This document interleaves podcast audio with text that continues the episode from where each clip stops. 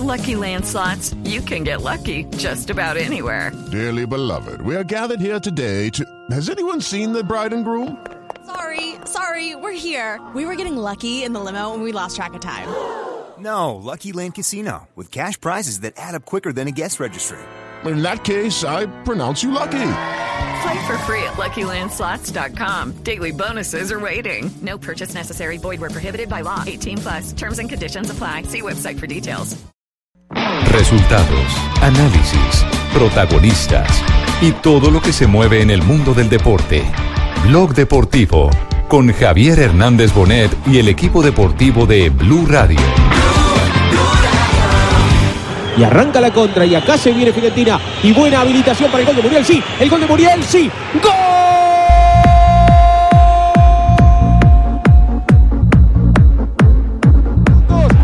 Solito y no falló el colombiano Luis Fernando Muriel para definir ante la salida de Golini, que no la tocó.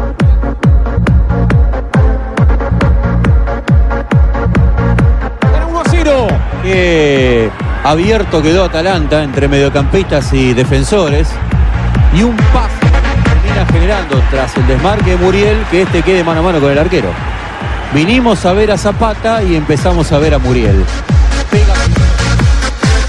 De visitante, pone el 1 a 0. Dos de la tarde, cinco minutos. Bienvenidos, señoras y señores. ¿Qué tal es el título? Vinimos a ver a Zapata y estamos viendo a Muriel en este momento en el fútbol de Italia. ¿Qué es lo que está pasando? Estamos al minuto 16 de juego. Atalanta contra Fiorentina, partido de vuelta de las semifinales de, de la Copa Italia. 1-1 el marcador y el primer tanto del compromiso lo hizo el colombiano Luis Fernando Muriel para la Fiorentina. El segundo, el gol del Atalanta, el del empate, fue de Ilicic de pena máxima. Adesso c'è anche l'odore acro dei fumogeni che arriva anche qui in eh, postazione e poi hanno risposto i 2000 tifosi della Fiorentina. Sappiamo, tra le tifoserie non corre buon sangue, una rivalità accesa anche dalle sfide di questa stagione. Partido intenso en estos primeros 16 minutos de juego. ¿Ya hay algún comentario sobre el tanto de Luis Fernando Muriel? Sí, señor Javier, en Caseta de los Sport, en el minuto a minuto, dice Luis Fernando Muriel, anuncia que está en el partido para el 1 por 0, que fue justamente iniciando el compromiso. Corriere de los Sport tiene a Muriel en su portada inicial, dice a los 3 minutos, desbloquea el partido Muriel. Y Tuto Sport también está titulando en ese momento. Apareció el colombiano Luis Fernando Muriel para abrir el marcador. Ha logrado empatar. El equipo Atalanta continúa la serie 4 por 4. Dos de la tarde, seis minutos. Y antes de ir eh, al eh, plato eh, principal de hoy, que es el duelo entre el Deportes Tolima y Boca Junior. Y Ay, no, como Javier. plato complementario nacional Deportivo Independiente Medellín, Mm. nos encontramos aquí con una noticia. ¿No tiene una entradita del Bucaramanga por ahí? el Once Caldas Cali, de pronto. ¿Alguna entradita en el plato del Bucaramanga? ¿Alguna jugada, no? ¿No hay noticia acá? No, no, el Bucaramanga, sí, sal- salvo que usted tenga alguna novedad. ¿Ya hay técnico para el Bucaramanga o no? Nah, mejor dicho, no, No. hay por ningún lado yo. Están Rafa, buscando uno mechudo Rafa. ¿cómo, cómo es eso que eh, no hay eh, eh, a través del esfuerzo del año el aporte de lo invisible o el cuarto de punto que tuvimos alguna vez, el medio punto o tres cuartos de Cero, punto veinte, o un 25. punto? El punto ¿Te invisible. recuerda? Ah, Que, ah. que era, no, era sol- no, no, no era solo un punto. era ¿eh? solamente también, invisible. también había 0.75, fracciones. Había 0.25, 0.50. De acuerdo a la ubicación en la De tabla. acuerdo a la ubicación en la tabla. Que no hay para definir eh, eh, en el tema de los cuadrangulares. No. ¿Cómo, cómo es el asunto? ¿Cómo es el asunto? Es, es un tema de olvido, lo hemos hablado con nuestro amigo Luis Arturo Henao, y es un tema simplemente de olvido, Javier, por parte de la Asamblea de la DIMAYOR, que no se dieron cuenta que no son los playoffs, que son los entre- enfrentamientos en las llaves. El duelo directo, el mata-mata. El, el mata-mata, que es partido de ida y partido de vuelta, sino que son dos cuadrangulares. Entonces no se dieron cuenta y no colocaron el ítem de desempate del que esté por encima de clasificación, tenga en caso de empate Por- la por lo posibilidad que es de invisible, por lo que es invisible, invisible que siempre le hemos llamado. O sea que es lo mismo ser primero que ser octavo Ser ahora lo sí. mismo, es lo mismo, ser primero que ser octavo, es exactamente igual. O sea, Lo que pasa es que cómo se va- no, no significa nada. ¿Cómo se va a dirimir? Primero, por la diferencia de goles. Segundo, goles a favor. Tercero, mayor número de goles de visitante. Cuarto, menos goles en contra. Y quinto, por sorteo. Sí, los ítems normales que tiene cualquier campeonato, Sí, ¿no? sí, pero, pero, Pero- pero, sería resulta terrible tener un Claro. finalista por sorteo. Claro, sí. finalista por sorteo sí sería terrible. No, increíble. No va Sí, con sí. el rendimiento. ¿Será, ¿Será que alguien nos puede explicar eso? Vamos a hacer el esfuerzo a ver si de pronto el presidente de la DIMAYOR en cualquier momento nos, nos puedo- puede, nos puede resolver el tema, ¿no? Porque este, la matemática. Suéltela. Si la tiene, hágale. Sí, hay un, hay un punto de diferencia entre un equipo y otro. Entonces, lo que podemos hacer es juntar los ocho equipos y si hacemos una exponencial de la PM bajo los pantalones. No, no, ya va muy No, largo no, ya. sí, sí, va. Está no. enredado, Gracias. está muy enredado. Yo no sé quién se va a bajar los pantalones, pero esto va a tener, eh, eh, va a tener, Consecuencias. va a tener que- consecuencias, va a tener una- claro. Es que una les cosa, olvidó. una, una- una- una cosa es que lo establezcan directamente, digamos, no, eh, los equipos aceptaron y todos votaron que no va a haber ninguna ventaja ser primero en el campeonato, ser segundo. No hay ninguna. Ok, está bien. Así lo hagan y no lo comparta uno, está bien.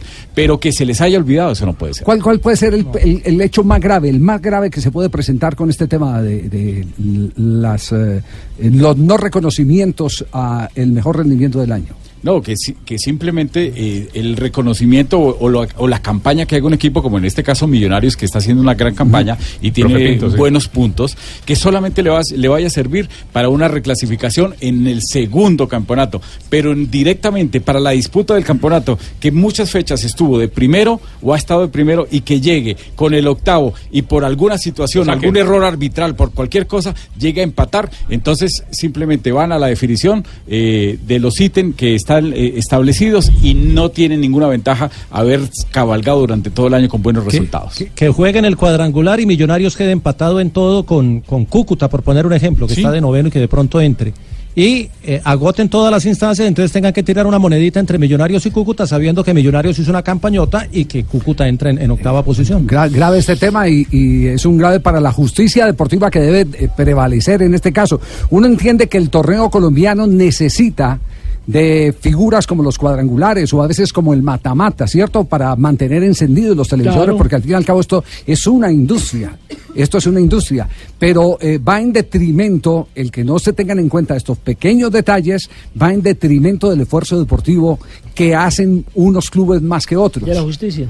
Ese, ese, ese tema eh, debiera eh, ser eh, tan importante como para entender que si un equipo eh, ha hecho un esfuerzo reforzándose, invirtiendo, eh, consiguiendo eh, más patrocinios para poder tener un equipo más acorde a las expectativas de su- sus aficionados y que finalmente termine castigado eh, por, eh, no, por no tener en cuenta que todo ese esfuerzo se está reflejando en su primer lugar en, en el, en el año. Por algo que es elemental. Javier, y que se utiliza en muchos campeonatos a nivel mundial. En muchas competencias. Imagínese si se utiliza el gol visitante para precisamente para eso, ¿cómo no se va a utilizar la campaña de todo un campeonato? Escuchamos a Macalister Silva que se pronunció sobre este tema, el jugador de Millonarios. Es un poco injusto eso, pues que no haya como el punto invisible que se hablaba antes. Sí, sí, obvio, obvio, porque, porque pues eh, tiene que haber mérito para el primero, ¿no? Y bueno, pues no hemos cerrado primeros, pero lo aspiramos a hacer, entonces, entre comillas, uno siente que, que no hubo diferencia y, y, y- y se luchó a son de, de nada, ¿no? Pero, pero bueno, pues es, es afrontar lo que se, lo que se paute en, en, en estos torneos y lo importante es lo que se viene. Señoras y señores, eh, quedamos en, en, eh, proceso de eh, expectativa y desarrollo Sí. de este tema porque es un tema No, bien interesante, es necesario. No hay es que especular con eso, no hay que especular, pero eso sí me parece a mí que eso sí, eso no es nada honorable con los equipos, patrón. Sí. Tenemos las 2 de la tarde, 12 minutos, señoras y señores. ¿Cómo cayó el empate en Argentina de Boca Junior en condición de visitante frente al Tolima? Que mira, más allá de que Ruperto lo escucho que se queja, eh, preocupa, preocupa mucho en Boca la, la fragilidad defensiva, Javi. No parece, y reitero, eh, todavía un equipo de Alfaro. Los equipos de Alfaro se caracterizaban por otras cosas, ser equipos sólidos. Y ayer, eh, eh, sin haber sido superado futbolísticamente en la primera parte por Tolima, Boca perdía 2 a 0.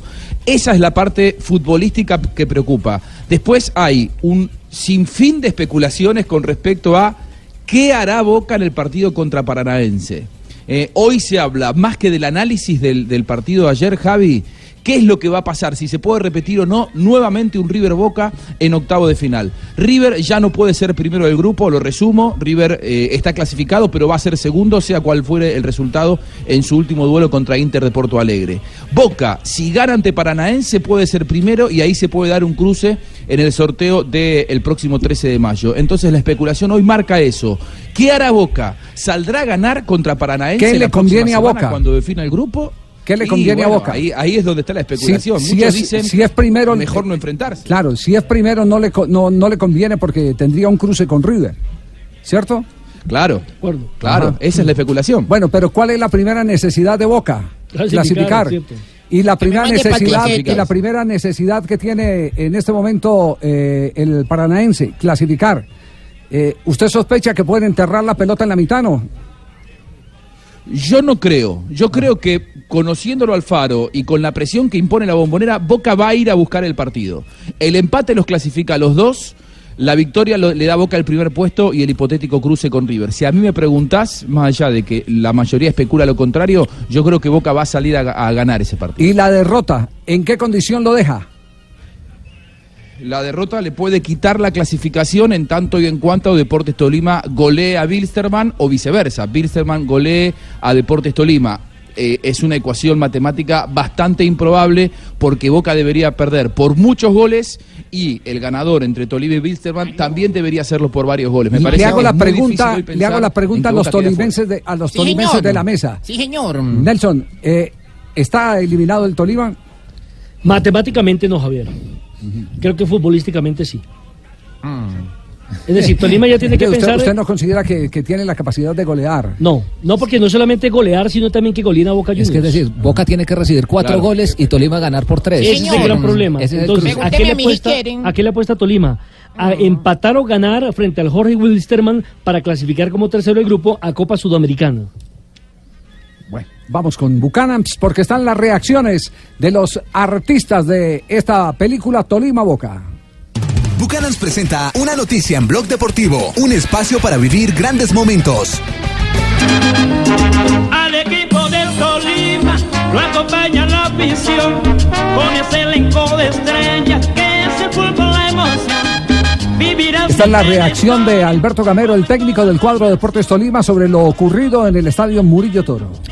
Este equipo, lo que veo yo del Deportes Tolima es un equipo que no respeta a nadie. Eso es lo que, lo que nos estamos metiendo todos en la cabeza. Indudablemente que enfrentamos a un rival que nos hace el primer gol en una pérdida de balón en mitad de cancha. Nos hacen el primer gol y el segundo el penalti. Pero veo que el equipo en estas instancias y en estos partidos los ha puesto mano a mano. Contra Wisterman también lo hizo. Contra Paranaense aquí lo hicimos. Y lo hicimos allá y lo hicimos en Argentina. Desafortunadamente los resultados no se nos han dado. No se nos han dado. Nosotros siempre queremos ganar, siempre queremos que aquí nuestra afición salga feliz, contenta con un resultado positivo. Pero no se nos han dado.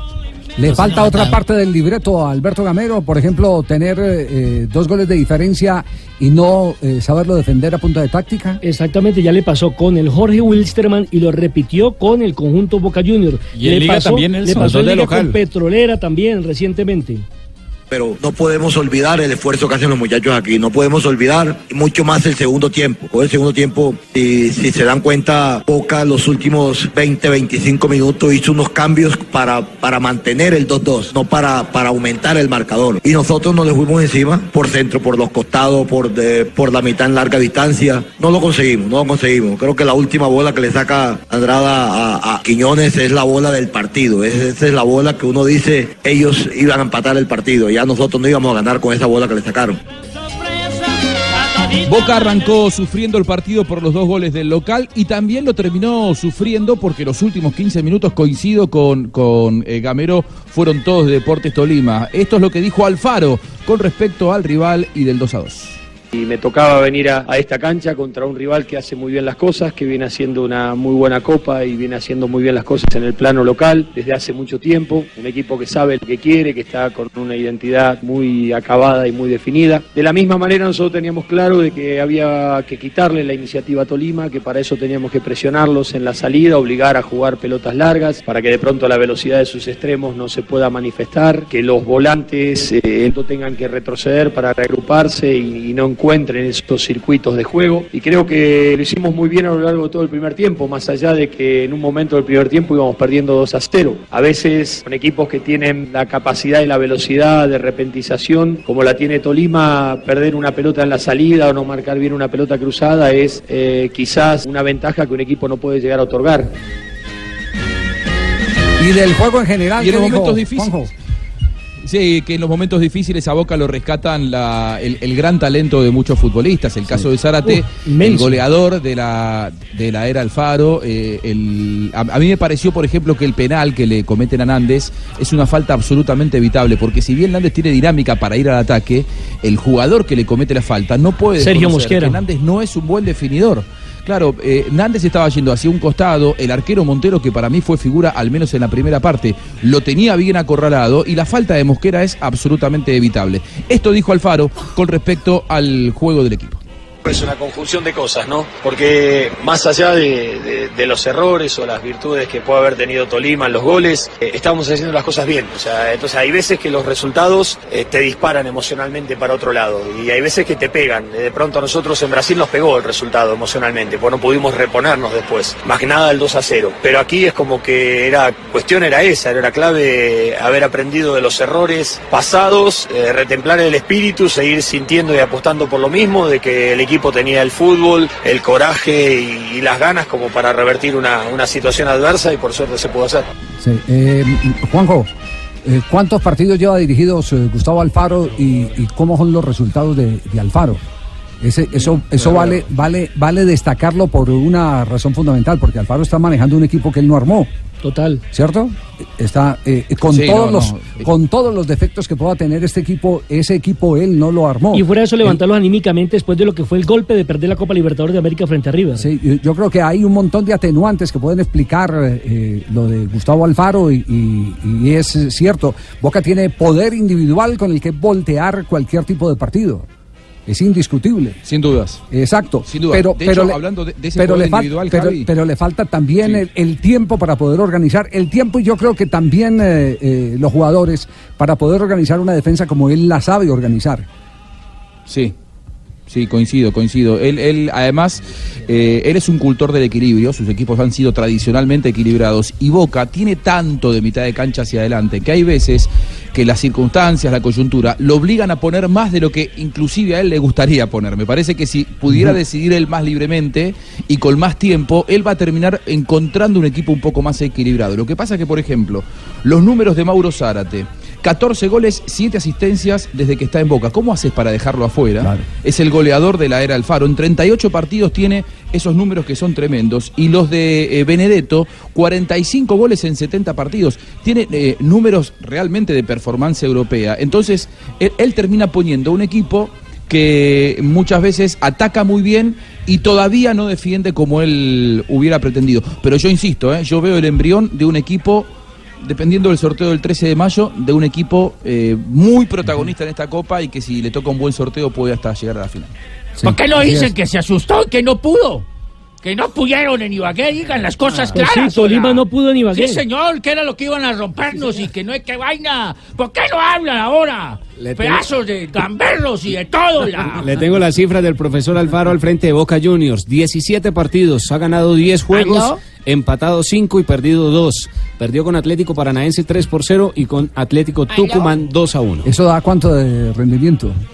¿No tiene ahí No el porcentaje? No, ahí sí toca- que más del ¿Qué- 60% de ¿Qué, me- qué me- qué me dice? ¿Saben qué no coincido, Javi? Que no es un Falcon. Él, él cua- en su primera conferencia de prensa dijo eh, dos cosas con las cuales yo no coincido. Boca es un Falcon, yo creo que Boca eh, es un equipo lujoso, tiene mucho, mucho más que todos, eh, eh, por lo menos en la Argentina. Y por lo tanto no es un Falcon. Y segundo, enterramos la Copa Libertadores. qué- qué define usted como un 2018, Falcon? El famoso 9 de diciembre. ¿Cómo- qué define Un? Falcon es un auto antiguo, eh, sin grandes lujos, pero que llega a destino. Y yo creo que este plantel de Boca, eh, para la Argentina, es un, no, no es por decir una, una marca, ¿no? Pero es un Mercedes-Benz. Es un, es un auto de alta gama, no es un Falcon, no es un auto básico. Se salvó Camero de la Eh, peluqueada, Javiercito, en la noticia. Lo iban a verdad, sin perder partido, es lo que hay que decir, hola. Ah, esa es la noticia, el, Sí, el señor, se editorial, don salvó. Gabriel, sí. Se salvó. No, no, no diga. Bueno, muy bien. Ruperto, ¿dónde anda? Yo, bien. Sí. Eh, ¿Cómo está usted? Es que, Dígame que se eh, quedó en Colombia. Sí, así es. eh, estoy en Ibagué, en el terminal de transporte. ¿Y qué pasó? Porque no, no, no hubo cupo en el avión para de- de- dejarme. Sí. Y estoy aquí en Ibagué para ver si don me dice dónde hay familiares de Don Nelson. Agencio. Sí. Ayuda a pedir para, para el bus. Bueno, ahorita lo ponemos en comunicación con don Nelson. eh, a, ver, favor. a ver si puede retornar. Mientras tanto, mientras tanto, escuche bien este comercial que a usted le encanta. Es de Buchanan's. Se acerca el fin de semana y el encuentro con los que quieres. Un gran momento para compartir y una buena comida acompañada del gran sabor de Buchanan's. Diageo te invita a disfrutar con responsabilidad. El exceso de alcohol es perjudicial para la salud. Prohíbas el expendio de bebidas embriagantes a menores de edad. 40% de volumen de alcohol.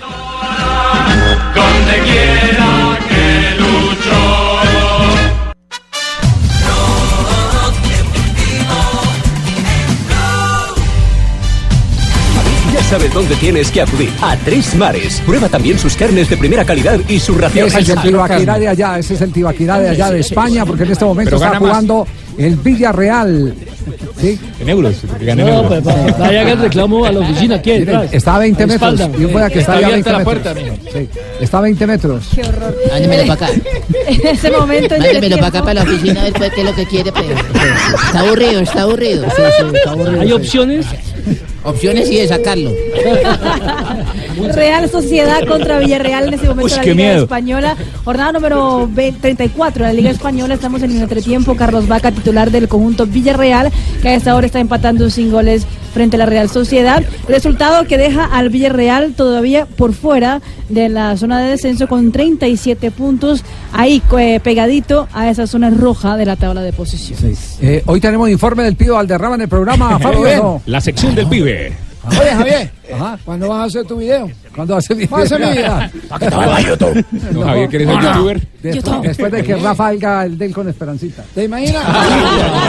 Oye, yo no creo. Nunca. Porque Upa. donde, donde este man, alguno como de esperanza, es un cortometraje. No crea, no crea, no crea, no crea, no crea. Más, más corto, más corto.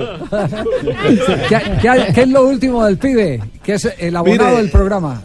Javier, el Pío Valderrama conversó con la cadena Teis Sports de Argentina y se refirió a Leonel Messi eh, y su situación con la selección argentina de fútbol. Creo que es uno de los jugadores que más títulos ha ganado. Creo que lleva treinta y pico. No es fácil ganar uno y hay que hacer dos fiestas. Ya él lleva 36. Lastimosamente en la selección no ha podido, pero ha llegado a las tres finales. Y yo pienso que antes de irse del fútbol va a ganar. Esos jugadores ganan algo. Lo que él es distinto. Messi no es de aquí. No, no. De este planeta. No, no. Dios te oiga. distinto, Messi es diferente. Él no es de este planeta. Pibe, Es diferente. perdón. No, seguro. Perdón que interrumpa. Antes, antes de irse va a ganar algo. Bueno, ahí tiene pues eh, al pibe Valderrama.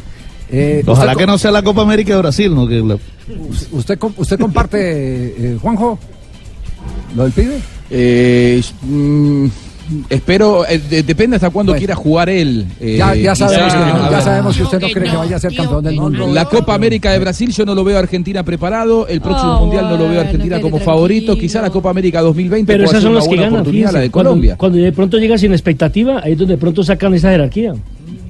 ¿Cuándo? Sí, Que ojalá, antes- ojalá que sí, me gustaría que ganara algo. No, la última vez que quedó campeón de la Copa Fue en el América tenía- 93. Tenía, un super equipo, tenía un super equipo. Total, eso era un equipazo. cuando Pero hay- también cuando- tiene un super, Yo- super yo equipo no en- Chile y en Estados Unidos. Yo no recuerdo, por eso, por eso mismo eh, se está contradiciendo en su teoría. Yo no recuerdo a una Argentina campeona con un equipo eh, que no haya llegado Que con no tenga peso, sí. Que no tenga peso. Porque cuando es fueron campeones recordar- en Venezuela, en Chile, tenían campeona. un equipazo también. Claro, sí, así es. Es, es difícil recordar una Argentina campeona. En el 91 y el 93 las últimas veces tenía grandes equipos y a partir de allí no volvimos a ganar nada porque ganamos Juegos Olímpicos, pero son torneos de, de juveniles. ¿Cuáles son los títulos de Messi? Messi ganó 33 títulos en 14 temporadas, siendo la primera la 2004-2005. Esto significa que tiene un promedio de 2,35 campeonatos, campeonatos por temporada. Cabe señalar que la actual Con el campaña. Barça. Sí, sabe, eh, cabe señalar que la actual campaña es la número 15 de Leo con el Barcelona. 33 con, Ar- con uh, Barça, pero dos con Argentina, o sea, en total 35. Y fue, campeón, fue campeón olímpico también, ¿no? Sí. Fue Sí, campeón sí. olímpico con la selección de. Argentina. Con Batis- Batista. Exacto, Sí, sí. Así es. Dos de la tarde, 30 minutos. Estamos en Blog Deportivo.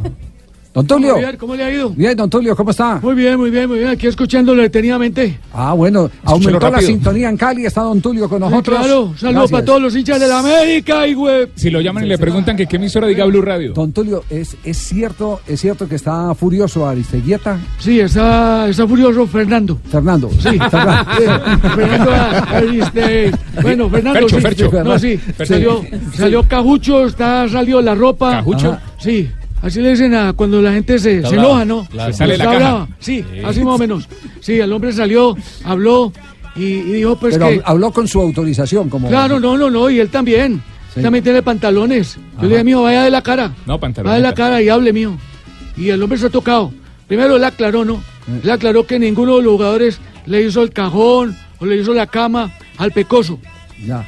Entonces, eh, si queda lo escuchamos. Pero entonces después del corte Ah, sí. comercial, sí, ¿le Ah, bueno, entonces voy y me tomo un cafecito y vuelvo. Vaya, tómese un cafecito. Ah, bueno, ¿Con listo. qué se lo va a tomar? Con un pan de yuca que tengo por aquí. Ah, bueno, bueno. y un pan de bonito, ¿le provoca un pan de bonito o no? Sí, un pan de Bueno, bonito, hágale bueno, pues. listo, bueno. Hágale, Yupito. Bueno, listo. Hágale. Hágale porque tenemos ya minuto de noticias aquí en Blog Deportivo.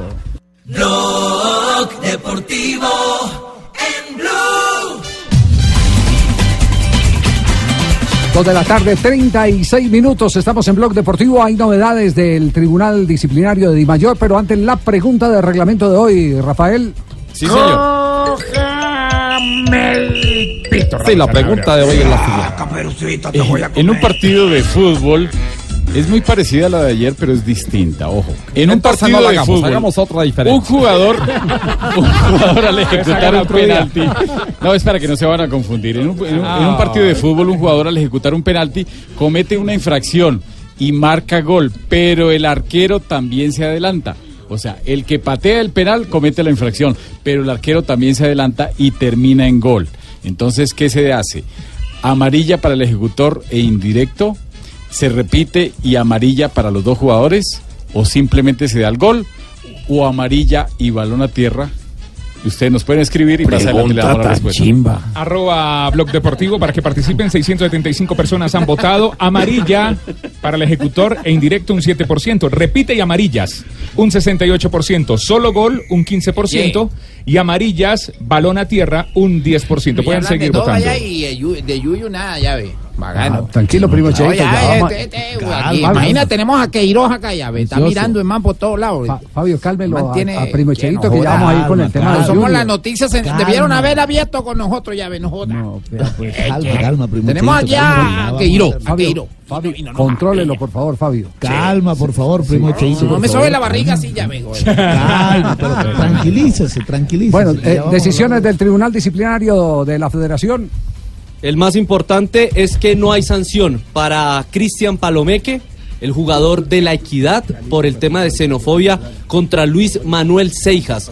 Eh, según lo dice la Comisión de Disciplina, eh, al no tener certeza suficiente para declarar al señor Cristian Andrés Palomeque que incurrió en una conducta sancionable, el comité considera que en el caso presente no existe mérito para imponer No una le digan sanción. xenofobia, Y hay- y otra- y Porque hay- ninguno de los Tetofobia. informes, ni del cuarto, Xenofobia, ni del no oficial, joda. eh, habla del caso. sí, era, de era- era- la muy difícil y era en- eh, encontrar la prueba suficiente para sancionarlo, pero, pero Termina, termina siendo que palabra contra palabra. termina no siendo la palabra contra palabra, pero algo que también alivió eso es que el jugador habló con Seijas y los directivos, el muchacho ofreció las disculpas disculpas, necesarias y un buen muchacho como Seijas también las aceptó. Ah, bueno, entonces Sí. lo que hubo fue una conciliación. Sí, como más una conciliación. Porque, entonces porque el si el muchacho llamó a Seijas y aceptó Sí, es porque sí, sí, cometió la una falta. Sí, sí, eh, Claro. digamos que, que, que, que todo, nadie niega que, que se cometió la falta, lo que pasa es que para la comisión disciplinaria era difícil comprobarla. Y de La cierta prueba. manera queda un precedente, ¿no? Para los que piensan que decir cualquier cosa está bien dentro de la cancha. No. Ahora, No, perdón, no, programa también de vamos a tener sí, sí, dentro del programa también Sí, vamos sí. a tener cualquier Sí, cosa, no se puede decir vienen sanciones. Sí, sí. ¿Qué decía? eh, eh, No, que digo que muchas veces a confesión de partes, relevo de pruebas. Si el, el autor de eh, la presunta falta está confesando que la cometió, hacen falta las pruebas para, como para constatarlo. Lo que pasa es que no lo hizo públicamente, simplemente fue algo en privado y lo dejaron ahí. Bueno, bueno. Repite el concepto. No lo entendí. A no confesión, a confesión de partes, relevo de pruebas. Decí quién si a te mí me están eso. acusando, ¿Quién te enseñó eso? es al- Yo te amamanté, Eh, te dije muchas cosas todo el tiempo, escuchándome, estando Es verdad, conmigo en Tano. los pianos. por Sí, toda parte, es verdad, por la Tano, pero por Florida. en este caso no fue usted. En este caso no se fue te usted sentaba, respetado, Tano. brincaba en la pierna mía, pedazo. No, brincaba Tano, este por favor, no, eso yo nunca lo he hecho. Contentísimo Algunos compañeros estaba. míos sí lo han hecho. pero yo no. Algunos compañeros sí, pero yo no. Dos de la tarde, 40 minutos. No hay pruebas, pero hay confesión de, Juan ¿Y, y hubo sanción de Rovira o no? Sí, señor. Una fecha por la expulsión ante Río Negro luego de la fuerte entrada ante Ángulo y se cerró la investigación para la hinchada de ahí? Millonarios luego de las agresiones que tuvieron en contra Rovira una no hinchada equipo. de Independiente Santa Fe. en el ¿Cómo así que en Rovira, don Javier? tengo las sanciones del Taborá. Del Si quiere también más tarde. Dos de la tarde, 41 minutos. Oye, Junior, Controlio. ¿qué llave? Aquí Ya más adelante. Hola. Hola. Fabio, controle, por favor, a Primoncito. Hola, hola, muchacho, hombre. Sí, sí, sí. Eh, a ver, don, don Tulio, eh, Ahora sí. ¿cómo, cómo es la historia? Aristegui, eh, ¿cómo, eh, qué- cómo- Bueno, ¿Cómo, ¿cómo es que, cómo es que se Nos va a tocar ir a hacer el mismo curso a esta Bedoya ya. Sí. Ya. No hay ningún problema. Aristeguieta. Sí, Fernando, no, dígale Fernando. Dígale. Dale, dale, dígale Fercho, como quiera. Fer, Fer, No, Fer. No nos enredemos. A nombre de Bucanams, aquí está Aristiguieta, el atacante goleador de América de Cali. BetPlay, la jugada oficial de la Selección Colombia, presenta en Blog Deportivo la jugada de la fecha.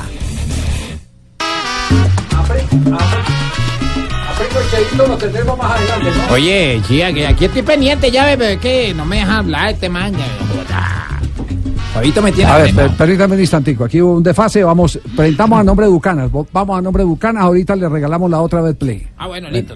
Bucanans presenta una noticia en Blog Deportivo, un espacio para vivir grandes momentos. Bueno, ahora sí. Casa en orden. Ahora sí. Ahora sí puedo hablar. Sí, ahora sí. Ah, bueno. Tómese gracias. Bucanas, tómese un Bucanas. Otro. Sí. Mm. Oiga, al sábado mío, fresco. Tranquilo que el sábado vamos a celebrar con todos los juguetes. Bueno, vamos a escuchar a Fernando Arisgueta, ¿le parece? Bueno, bueno, ¿A quién? bueno, don Tulio. ¿Lo dijo bien? Fernando, uy, ¿verdad? Fernando.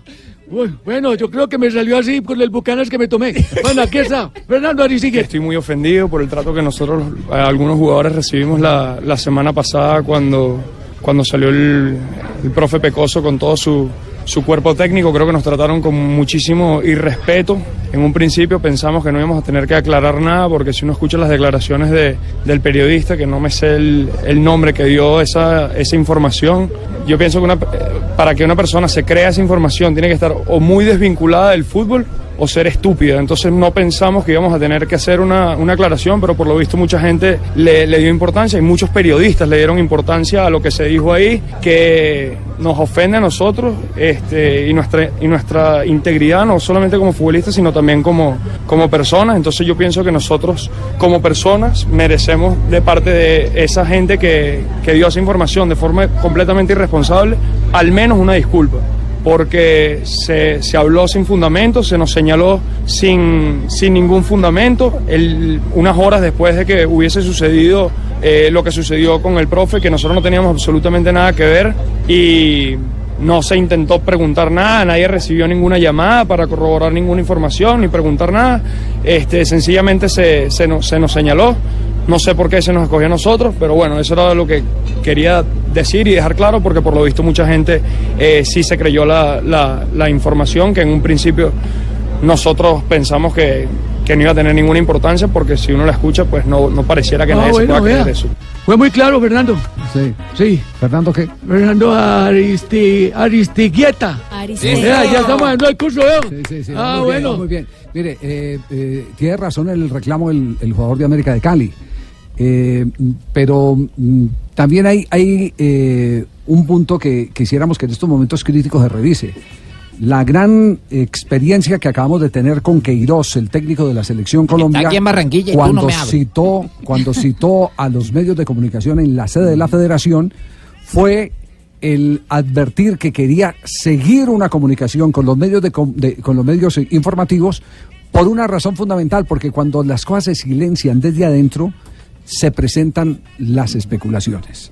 Entonces, esa comunicación permanente, que se vean la cara y que conversen, es eh, muy eh, saludable para evitar las especulaciones. Lo digo porque muchas veces hemos buscado a Aristiguieta para que nos dé una entrevista y dice que no habla para los medios colombianos. Entonces, no puede él salir ahora, así tenga la razón, no puede él salir ahora a manifestar que nadie lo llamó. Cuando hay mucha gente de producción de este programa que lo ha llamado varias veces y dice que para los medios colombianos no da declaración. Oli, es que se cree extraterrestre, ¿o qué? Que No, no, no, no, pues cada uno tiene su manera de vivir, pero Sí, por, pero por que eso... no que trabajando en Colombia No, no, no, no, no, eso, no, eso no tiene, eso no tiene nada que ver, perdone, eso no tiene nada que ver, no tiene que ver ni la nacionalidad, ni que está en Colombia, o que, o, o que está en Brasil, o que está en Venezuela, donde sea. Lo que tiene que ser es coherente. No reclamar el que no lo llamaron cuando cuando lo llaman No contesta. no contesta. Es, ese es el punto. El, el resto no tiene, no tiene que ver. Pero siguió hablando Aristigueta. Bueno, esa es la otra, que a partir de eso mucha gente ha dicho que nosotros le estábamos haciendo, pues aquí le dicen hacer cajón, ¿no? Y nosotros utilizamos la expresión hacer la cama. Este, entonces, a mí me parece estúpido porque nosotros en Huila, por poner un ejemplo, yo pego un poste en el minuto 90. Entonces, que dirigí la pelota al poste para no empatar ese partido. El equipo terminó arrollando a Huila para, para, para intentar eh, ganar contra Bucaramanga. Yo pienso que estamos haciendo un muy buen partido hasta que, hasta que a mí me, me expulsan. Después el partido contra, contra la Equidad, es un partido parecido al de Millonarios, que cayó muchísima agua este, en el Pascual, que apenas se podía jugar, y son partidos que están o para un lado o para el otro, y no salieron la- las cosas ese día, pero el equipo también termina arrollando. Después contra el Cali, pienso que hicimos un buen segundo tiempo, o que fuimos, fuimos al menos más que ellos en el segundo tiempo. O sea, el equipo ha demostrado actitud en todo momento, ha, demostrado que, que- quiere ir arriba, y, y, y- mire, si nosotros pudiésemos decidir cuándo ganar y cuándo no, se los aseguro que, que tendríamos puntaje perfecto, porque si, si hay algo que, por lo menos yo, que odio es, es- es- perder en cualquier cosa. Entonces, eso es algo que me parece completamente también estúpido decir que, que alguien piense que porque se ganó después en, en Santa Marta, que se confirma que le están haciendo cajón, como si nosotros decidiésemos cuándo ganar y cuándo no. Entonces, pero bueno, nada, nosotros, para, para responderte tu pregunta, nosotros nos enteramos igual que, que, todo, que todo el mundo el día, el día lunes, este, después del partido contra el Cali. Ah, bueno, aclaró el hombre. Le hicieron el cajón al pecoso. Sí, sí, Me sí, no- parece no, que- queda, no queda claro. Claro, claro. el tema, la, la versión surgió de la misma prensa de la ciudad de Cali, fue eh, la, la versión que se manifestó eh, de las tantas teorías de la salida de Fernando Pecoso Castro. Y también Aquí- habló del pecoso a aquí- propósito. Ah, sí, habló del Sí, Pecoso. claro. Sí, aquí la teoría, la teoría que manejamos fue la que dio el presidente de, de América de Cali, el eh, Gato Pérez, que dijo que era por los malos resultados. Que tampoco eh, eh, es eh, confrontable con la realidad. convincente. No, no, no es confrontable con la realidad. Es decir, usted no puede sacar a un técnico que agarró ese equipo de, de- de abajo, con el goleador que tiene más de 15 goles en este momento, Aristigueta en la temporada, eh, con apenas tres goles. Usted no puede decir eh, que no hubo buenos resultados. Dejó en la casilla 5. Claro, y Sí, ahí que- se- y ahí creo que creo que le faltó le faltó a- a- al presidente de la América, al Gato Pérez, el encontrar un argumento distinto, diferente. Y más con un partido frente al Huila Javier, donde fue el árbitro el encargado precisamente de evitar que América hiciera un mejor papel. Así es. Bueno, aquí habla Aristigueta precisamente del pecoso. Gracias, Tulio, por la Bueno, gestión. con sí. mucho gusto. La gente, la gente tiene una imagen del Pecoso que no es, que no es la que, la que él era dentro de aquí. La gente piensa que es un militar, que nos gritaba, que nos insultaba. Y el profe fue todo lo contrario, fue más bien siempre muy, muy cercano a nosotros, siempre tenía un chiste, siempre estaba intentando aliviar la situación, de restarle importancia a las cosas. Entonces, yo no sé si es que él cambió y que antes era un militar, pero con nosotros nunca fue, nunca fue así. O sea, nunca hubo ningún problema aquí dentro del, dentro del equipo, este, ni con él, ni entre nosotros. O sea, la, la armonía del grupo creo que desde, desde un principio ha sido muy buena. Lo que pasó en el vestuario se queda en el vestuario, pero te puedo asegurar que nada de lo que haya sucedido en el vestuario puede haber sido un catalizador para que él saliese, porque en el vestuario lo que, lo que sucedió fue una, fue una conversación normal entre un técnico con sus jugadores después de un partido en el que acabas de perder, intentando buscar una reacción de los jugadores. Eh, del vestuario nadie salió, no, no hubo discusiones entre nosotros como la gente dice, o sea, habló él como tiene que hacer eh, cualquier entrenador o que cualquier entrenador que considere que tenga que dar unas palabras después de, de- un partido que se perdió en casa, pero no, no hubo ningún problema como he leído por ahí que algunos aseguran que sucedió.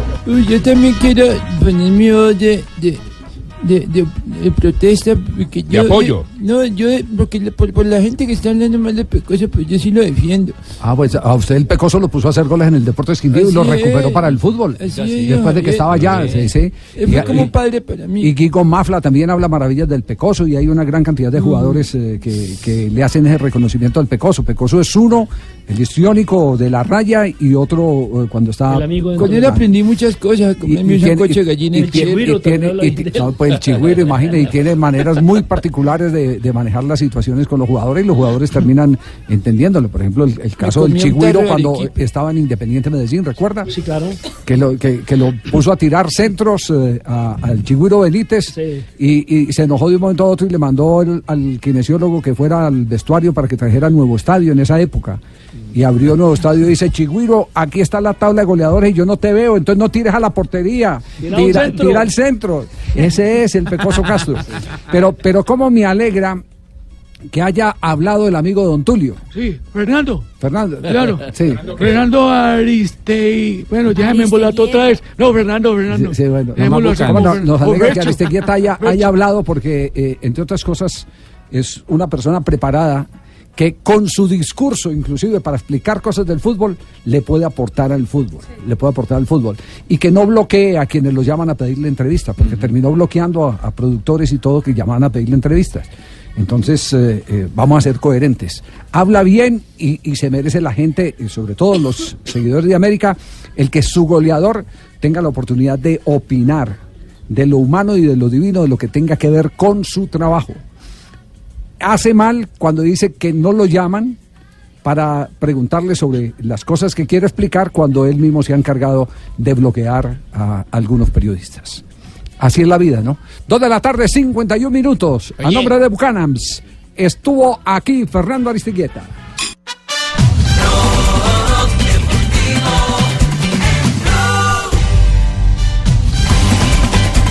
Dos de la tarde, 54 minutos. Nos vamos a Italia para conocer qué está pasando en este momento con el Atalanta en el terreno de juego. Dubán Zapata, Fiorentina en el terreno de juego.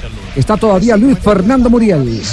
Equivale praticamente ad un gol l'intervento salvatutto di Gollini, 24 anni, ex Aston Villa e Verona, un eh, buon prospetto come si dice in questi casi, su di lui anche gli occhi di Empieza la segunda parte, estamos al tercer minuto del eh, segundo tiempo entre Atalanta y la Fiorentina, semifinal de la Copa Italia, 1-1 es el marcador, el primero fue de Luis Fernando Muriel, ya tuvo una buena acción para ampliar la ventaja del Atalanta, Dubán Zapata, pero todavía no hace goles el lado del Atalanta, el jugador colombiano.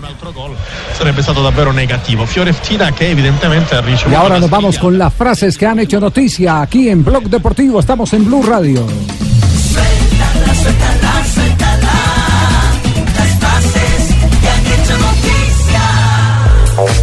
Aquí están las frases que son noticia. Guardiola, director técnico del Manchester City, dice sobre la apretada definición por la liga con el Liverpool. Ambos equipos merecemos la Premier League.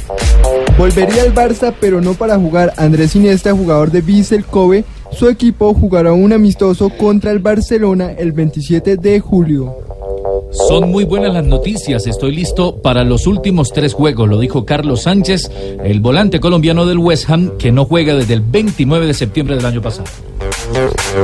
Hay una diferencia de calidad, pero esos son superiores. Lo ha dicho Ole Gunnar Solskjaer, del técnico del Manchester United, después de, de perder contra el Manchester City. La siguiente frase la hace Juan Camilo Hernández, jugador de Huesca, sobre su futuro. Yo ya no sigo acá, decisión tomada. Hay que esperar después del Mundial Sub-20, eso será una vitrina grande. Sí, esa entrevista la dio, entiendo que a los colegas de Antena 2, ¿no? Sí. Estoy enojado conmigo mismo. El equipo no jugó bien. Eso lo dijo Unai Emery, el entrenador del Arsenal de Inglaterra, tras la derrota frente al Wolverhampton 3 por 1. No pienso en el Barça. No voy a presionar mentalmente a mis hombres por el compromiso en el Camp Nou. Lo dice Jürgen Klopp, el director técnico del Liverpool, que piensa en el encuentro frente al Huddersfield. La próxima etapa no será en la Premier League. Los títulos son mi garantía de éxito, ha dicho José Mourinho, el director técnico portugués, que no dirige desde diciembre del año pasado. Y volvió a hablar Diego Armando Maradona, el director técnico de los Dorados de Sinaloa del fútbol mexicano, dijo lo siguiente, el Tata Martino puede hacer una gran selección mexicana. Y también habló Roy Kane, es jugador del Manchester United, y habló sobre Paul Pogba. Dijo, es un chico con talento, pero esto lo llevamos diciendo hace mucho tiempo. Ya son muchos los partidos que ni trota ni corre. Neymar Jr., jugador del PSG, anunció su nueva marca de loción. Se puso coqueto. Si deseas alcanzar grandes metas, has de ser valiente en la vida. Ay. Yo creía que sus metas era ganar títulos, no presentar lociones, pero bueno. Vea, pues, ¿cómo, cómo es que dice? Has, has- has de ser valiente en la vida, es eh, el eslogan de la... Sí. No, no, no le faltó Sí, ahí no si poner... alcanzar grandes metas, Sí, has de ser no, valiente pero en la vida. puedo haber puesto ahí, hombre cobarde, no goza mujer bonita, pues le hubiera pegado más. eso. Sí, pues. así es. Les tengo frase espectacular para este cierre. Alonso J. McLaren en Indianápolis lo dijo Alonso. Aún es difícil decir si él es competitivo. Espectacular para las 500 pillas de Indianápolis. Allí estaremos con el sitio. Vuelvan pronto.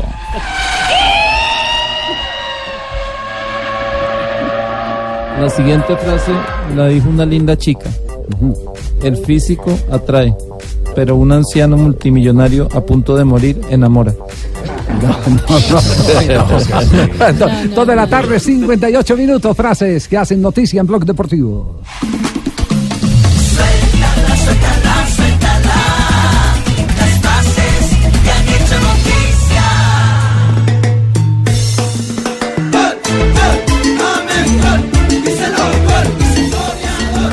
Dos de la tarde, 59. No son buenas las noticias por el lado del Bayern Múnich para James Rodríguez, de acuerdo a lo que está pasando en este momento en los más influyentes medios de comunicación de Alemania. Exactamente, Javier. En todos los medios de comunicación de Europa, por lo menos, eh, hablan de que James Rodríguez no va a seguir en el Bayern Múnich y que no hay buena relación con el equipo bávaro. Por ejemplo, en ese momento el diario Marca dice James Rodríguez y el Bayern, el divorcio ya es total. Pero lo más interesante es que la revista alemana Kicker, que es una revista muy eh, influyente eh, de fútbol en Alemania, ha dicho que es muy improbable que el Bayern Múnich vaya a ejercer la opción de compra de los 42 millones de euros por James Rodríguez. Eso porque Nico Kovac ha hablado con, los directivos del equipo y ha dicho, no necesitamos a James Rodríguez para la próxima temporada. ¿Cuáles son las falencias de James Rodríguez según, según lo que ha dicho eh, Nico Kovac? Y lo, lo pone también el diario Sport de España. Dice lo siguiente, considera que James es un jugador lento para un esquema de juego basado en la velocidad y que no es bueno defensivamente. Lo sentenció. Exacto. Ya, lo Pero sentenció. estadísticas Tiene que otra rápido cosa. para pensar. Sí, los números, los, sí, Sí, los- los sí, números dicen otra cosa. Dicen otra cosa, sí. Es el jugador que más rinde, el que mejor sale calificado, el que más asistencias tiene. Todo. Sí. Entonces ¿Por, qué, dice- por qué no buscamos los números de James eh, para, para después de este corte comercial y Yo el lo tengo, minuto de 320, noticias? Aparte, Javier, ha sido... Ha Los sido números, no, es, no Ah, el pe- número. perdón, no, Javier, los perdón, números, si los números. En lo que va era el de la Bundesliga, Javier ha estado 10 veces, en 10 fechas, en el 11 ideal de la liga alemana. Oiga, pues. James Rodríguez. Es decir, ese ya parecería un problema del técnico con el jugador. Sí, Ahora, sí, hay, sí, otra No tiene buena no relación. tiene buena- hay otra posibilidad, Javier, Sí. indagando con el tema, con gente cercana al entorno de James Rodríguez, Sí. y es que si no hace opción de compra, el Bayern Múnich regresaría al, al Real Madrid no para jugar en el Real Madrid, sino de pronto para que sea una operación donde él vaya al Chelsea. Eso lo tenemos, eso lo tenemos claro. Eh, exactamente, pero- La otra opción es que lo compre el Bayern y lo revenda. Y lo revenda. Esa es la otra opción. Pero el Bayern Sí. también ha dicho que ellos no son compradores de jugadores. Sí, eh, pero. Bayern no sabe. No, ellos Pero sí son por ese compradores. precio. sí. Ellos sí. Bueno, negociantes de jugadores, compran para Ah, vender, no sino son- para su.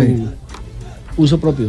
También he escuchado sobre la misma, lo mismo, pero con el PSG. Si, si quisieran comprar a alguien del PSG, sea Neymar o, o Mbappé, que Real Madrid podría usar James Rodríguez como moneda Como de nosotros, nosotros estamos dispuestos a recibirlo aquí en Ibagué. A mí me gustaría mucho un jugador con Ahora- esas características. Ahí, Javi, podemos entrar en otro debate muy actual, que es pasaje. si tienen que ser los entrenadores los que manejen los activos de los clubes. Porque Nico Kovac es un ave de paso, hoy puede estar y mañana no. De hecho, su temporada no es la mejor y tengo entendido que Rumenigue no lo ha evaluado de la mejor manera. No, Tiene no, que ser el dijo- criterio de Rummenigge- Kovac el que decida el negocio dijo- de James. Rummenigge dijo que no estaba eh, asegurada su permanencia, la de Kovac, en el equipo. Así saliera campeón. Claro.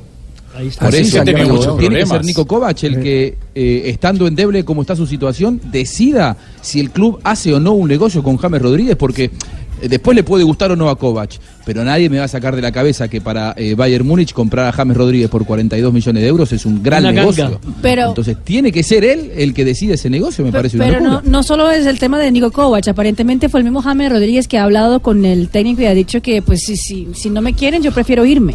O sea, yo, me, yo no me quisiera quedarme aquí todo el- o sea, otra temporada más. Bueno, que- quedamos a la expectativa. Lo único re- que rogamos es que cuando llegue la convocatoria de la Copa América, Se cuando estemos en desarrollo de Copa América, no tengamos al James distraído, pendiente de, de ¿Para a dónde voy? va a aterrizar, eh, si gustó o no gustó la oferta, eh, con Jorge Méndez eh, llamando todos los días, etcétera, etcétera. Tres de la tarde, dos minutos.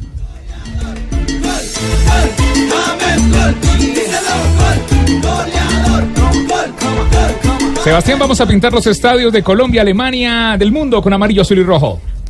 Hágale, hermano. ¿Sabías que la forma más económica de remodelar y cambiar tus espacios es pintando? Pinta, renueva, protege, decora con Zapolín, que es más cubrimiento, rendimiento y duración. Zapolín es la pintura para toda la vida. Un producto Invesa. Zapolín, en el único show deportivo de la radio, Sebas. Vamos a pintar. De una, hermano, hágale. Vamos, rodillo.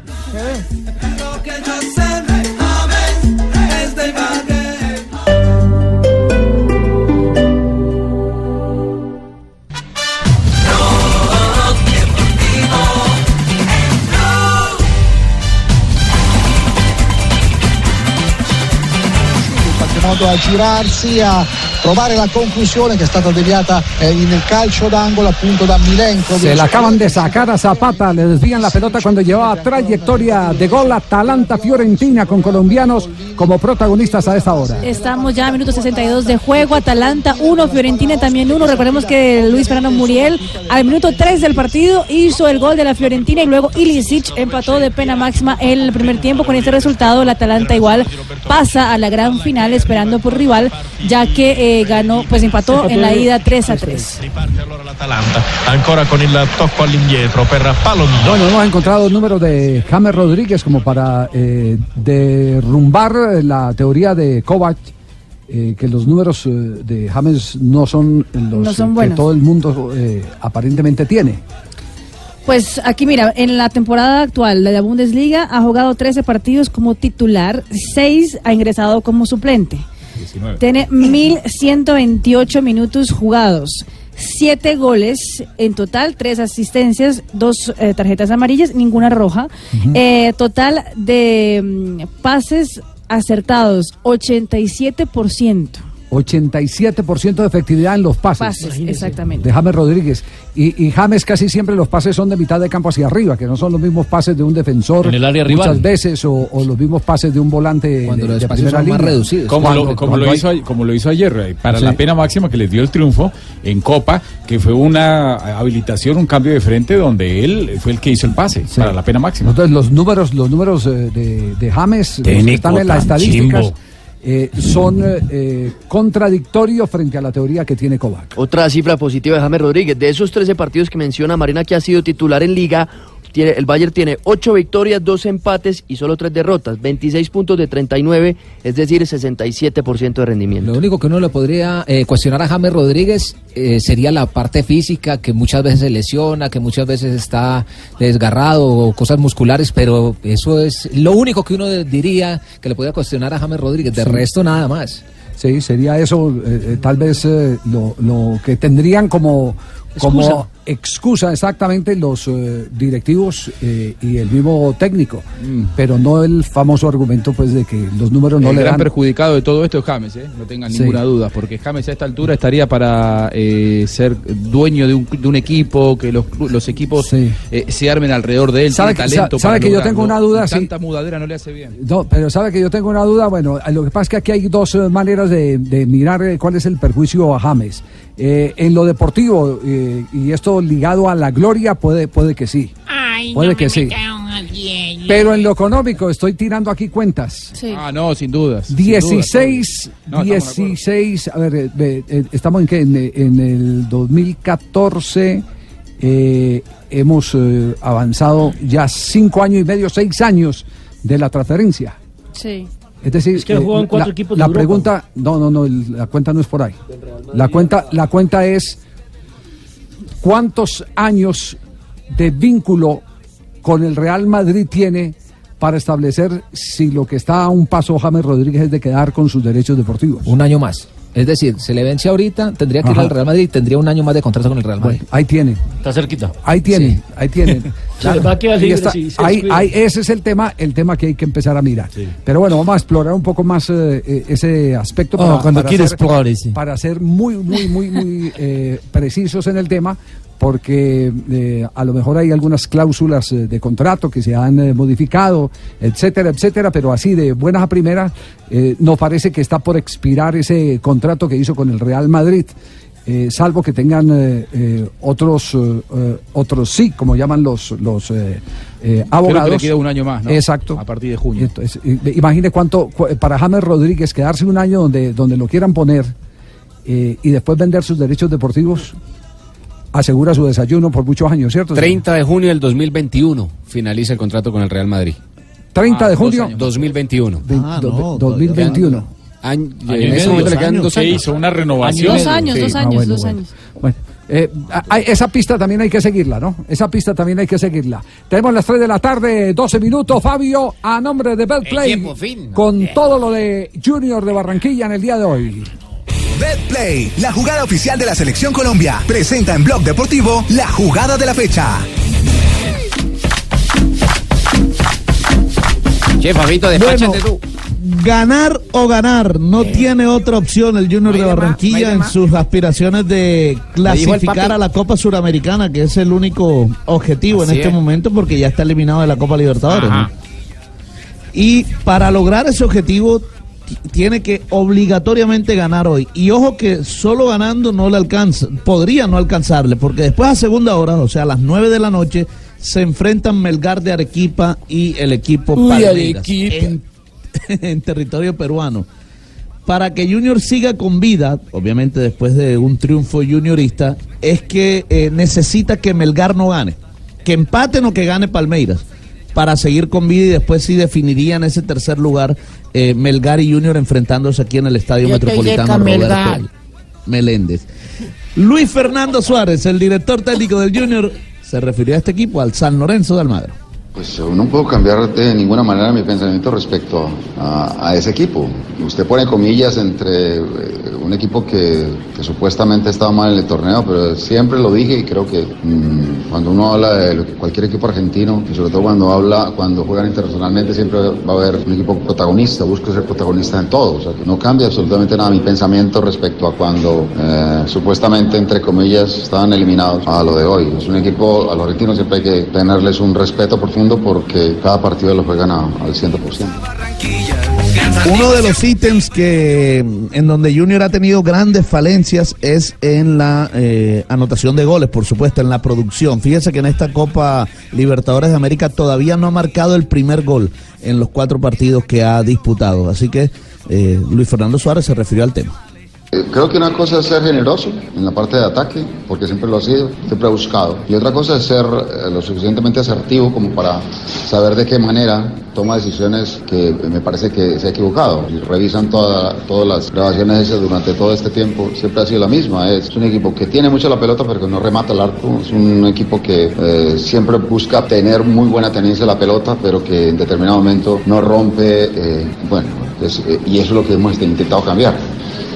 Todavía no se ha dado, pero me parece que un trabajo que lo tiene que lograr. O sea que no cambia en nada mi pensamiento respecto a las falencias que hemos tenido. Este equipo debería tener muchos más goles porque no rema- eh, porque eh, no hace de su propuesta de juego de tener la pelota algo más eh, concreto que de rematar al arco. Eso es lo que necesitamos hacer. che va sulla destra, sta per entrare il diagonale, errore di La Fonte, gol di Gomez ed eccolo il portiere che deve crescere perché di questi errori i tifosi della Fiorentina quest'anno ne hanno visti Gol del Atalanta, gol argentino en este momento para la victoria frente a la Fiorentina en Italia. Minuto 68 de juego y el eh, segundo gol del Atalanta de la tranquilidad es del Papu Gómez. 2 por 1 gana el Atalanta a la Fiorentina. irresistibile il tiro di Alejandro Gomez ci è andato un po' eh, non convinto il portiere appunto della Viola il ¿Es pallone autogol, eh, Rafael, para usted o no? Va con dirección a arco, pero yo lo vería autogol. Porque es él el que, el que la Sí, mete es el el que la arquero. mete, claro. El que la mete el arquero. Quiere sacarla a un costado Y Sí, no, él intenta y- y no- atajar, él intenta atajar. Y no toca eh, con plenitud la pelota para sacarla del recorrido hacia la La portería. pelota va para el palo de la mano derecha y termina metiéndola en el otro. En el otro palo, es, es gol del arquero. Indudablemente, gol del arquero. Eh, formación eh, eh, tiene confirmada de Junior, eh, Fabio. La tentativa, Javier Junior iría con Sebastián Viera en el arco, que es su capitán, Marlon Piedraíta, Willer Dita, Rafael Pérez. Había dicho el técnico Suárez que no contaría con Gabriel Fuentes por lesión, pero lo convocó, así que uno cree que si lo convoca va a ser titular. En el medio, Luis Narváez, Sebastián Hernández, Víctor Cantillo, Luis Díaz, Inestrosa o Roger Torres y Teófilo Gutiérrez, el punto. ¿Cómo está este grupo? Está el grupo de grupo F, es este. San Lorenzo es el Sí, líder señor. con 10 puntos. Segundo aparece Palmeiras con 9 puntos, ya clasificados. Melgar del Perú es tercero con Todavía 4 no, no, puntos no. y menos 4. Bueno, pues están en Pal- zona de clasificación Palmeiras, en este momento. Ah, Melgar. bueno, correcto. Pero igual, Fabio, es que ¿cuánto queda? ¿cuántas fechas quedan? Una. Dos. Dos. Dos jornadas. No, porque es que si Melgar gana sus dos partidos, saca alguno. Ah, sí, señor, sí. tiene toda la razón. Pero en este momento están en Tan zona de brillante. clasificación San Lorenzo y Palmeiras. Tercero, Melgar con cuatro puntos y menos cuatro en la diferencia de gol. Junior es último sin puntos y menos siete en la diferencia de gol. Y la contracara de Junior es precisamente San Lorenzo Almagro, que es líder e invicto, pero tiene algo bastante en común San Lorenzo con Junior. Le cuesta mucho hacer goles, no le hacen goles y ese es su, pri- su principal potencial. Por ahora, en cuatro partidos en Copa Libertadores, San Lorenzo no recibió ningún gol. Jorge Almirón sufre en la Superliga Argentina de Fútbol, goza en la Libertadores y así analiza Junior. Todavía está con, vida, eh, sobre todo la sudamericana, que, que ellos todavía tienen la posibilidad de, entrar. Y bueno, son locales, este, seguramente es un equipo grande, así que no va a especular en tratar de ganar el partido, así que va a ser, duro como todos en la Copa, tenemos que estar atentos a todos los detalles, ya, hemos jugado contra ellos, yo también los conozco bastante bien, sé las características de sus jugadores, eh, sabiendo que ellos también tienen un partido el domingo contra Millonarios, así que bueno, son todas las cosas que tenemos en cuenta, pero, pero bueno, pensando nada más que en este partido. Yo no, tu estilo es garra y Tu estilo es garra y tesón, ciclón. Bueno, bien, ahí estaba entonces la palabra de. Ay, mi amor, te falta Almirón. Yo coloratura, te a falta hacer- el melisma, te falta el golpe glótico, mi amor. Para mí no te llama Juanjo Buscalia. Ah, no, pero es que yo no, no, mi especialidad no es cantar bien. Siempre mi madre me decía que desafinaba bastante, más allá de que yo quería cantar en el coro parroquial. Jorge Almirón, analizando el juego de Junior de Barranquilla. Yo no le creo mucho a los entrenadores cuando ponderan constantemente a los rivales antes de cada partido, porque si nos guiáramos por las características que dan los rivales, todos tendrían que jugar, todos los equipos del mundo, todos los años, la final de la Champions. Siempre enfrentan al mejor equipo del mundo. Tiene buen juego, en la mitad para adelante tiene jugadores determinantes, este, jugadores de experiencia, es un equipo fuerte, local. Eh, así que bueno, todo, varias cosas, jugadores con características, eh, con mucha habilidad, muy rápidos, ya lo conozco desde que estuvo acá en Nacional, así que eh, bueno, estamos preparados, ya lo vimos con los jugadores también, ya nos enfrentamos y sabemos el potencial que tienen, que, de local sabemos que siempre el equipo de local sale con, otra, con otro ímpetu, así que tenemos que estar preparados para esos 10-15 minutos que son los normales en la Copa Libertadores en todos los encuentros y después bueno, veremos cómo se va desarrollando, pero el equipo está, está preparado. Los candidatos eran Pa- Palmeira y Junior para muchos, nosotros éramos como el tercer equipo, entonces el fútbol tiene estas cosas y este, bueno, tenemos que ganar allá, hacer un buen partido y eso creo que la pequeña diferencia que sacamos ahora, aunque no es decisiva, pero sí es importante, así que la tenemos que hacer valer mañana. ¿Cuál es el 11 de San Lorenzo esta noche en Barranquilla? Monetti, el ex arquero de Nacional de Medellín, en el arco, cinco en el fondo, Gino Peruzzi, el ex Boca, Herrera, Colochini, Senesi y Salazar por la izquierda. Dos mediocampistas centrales, el colombiano Loaiza junto con Jerónimo Poblete, Romal Martínez como conductor y en la ofensiva Reñero junto al Topo Rentería que viene de marcar un gol muy importante en la definición por penales ante Huracán.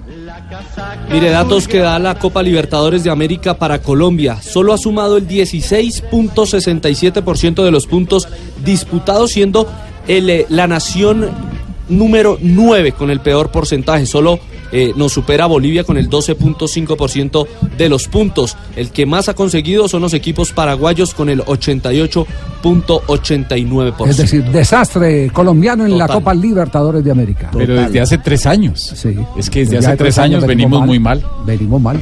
Así Pero es. tenemos oportunidad, nosotros vamos a salir adelante, vas a ver. 3 de la tarde, 20 minutos. Profe, apuéstele eso a BDPlay. Apuesta en bdplay.com.co es muy fácil. Regístrate, recarga tu cuenta en cualquiera de los 24 mil puntos supergiros y su red de todo el país. Haz tus jugadas y prepárate para ganar. Autoriza con juegos en el único show deportivo de la radio. Bicolor que yo llevo en mis venas, azul granada Y como estamos pendientes haciéndole seguimiento a, a la huella de eh, James Rodríguez y el Bayern Múnich, atención que hemos eh, descubierto varias cosas. Primero, una fuente oficial que nos habla del Real Madrid, que nos habla de los compromisos Sí, señor. eh, contractuales de James Rodríguez con Real Madrid. Pues para ser más directo, eh, es el Sí. jefe de prensa del conjunto Real Madrid con quien hemos establecido contacto con Juan Camilo Andrade, que entre otras cosas es bogotano, es colombiano, es el jefe de prensa del equipo merengue. Nos ha dicho que efectivamente James Rodríguez tiene contrato hasta el 2020 y que la única forma de romper ese contrato que tiene con el Real Le dijo el Madrid. Messi, Señor. le dijo el mes. Junio, junio, junio, junio. junio, Oiga, un año exactamente. más. Sí. Exactamente. Sería que lo compre el conjunto Bayern Múnich. Es decir, eh, que si Bayern Múnich dice no lo compro, James Rodríguez se puede quedar, eh, como sospechábamos, un año más y el pase queda en su poder. Bueno, buen dato. Y leyendo la letra menuda, Javier, es porque me parece que es muy absurdo que el Bayern Múnich no vea la oportunidad de un negocio muy bueno con James Rodríguez con 42 millones de euros, que la opción de compra. Entonces fui a- atrás a- hace dos años cuando fue la compra, pues el digamos que el cese de James Rodríguez al conjunto bávaro para leer a ver si había algo que, que decía exactamente cuánto tendría que pagar. Aparte de los 42 millones de euros que es la opción de compra Sí. Serían 12 millones de euros aparte por cada temporada que estuvo en el conjunto bávaro.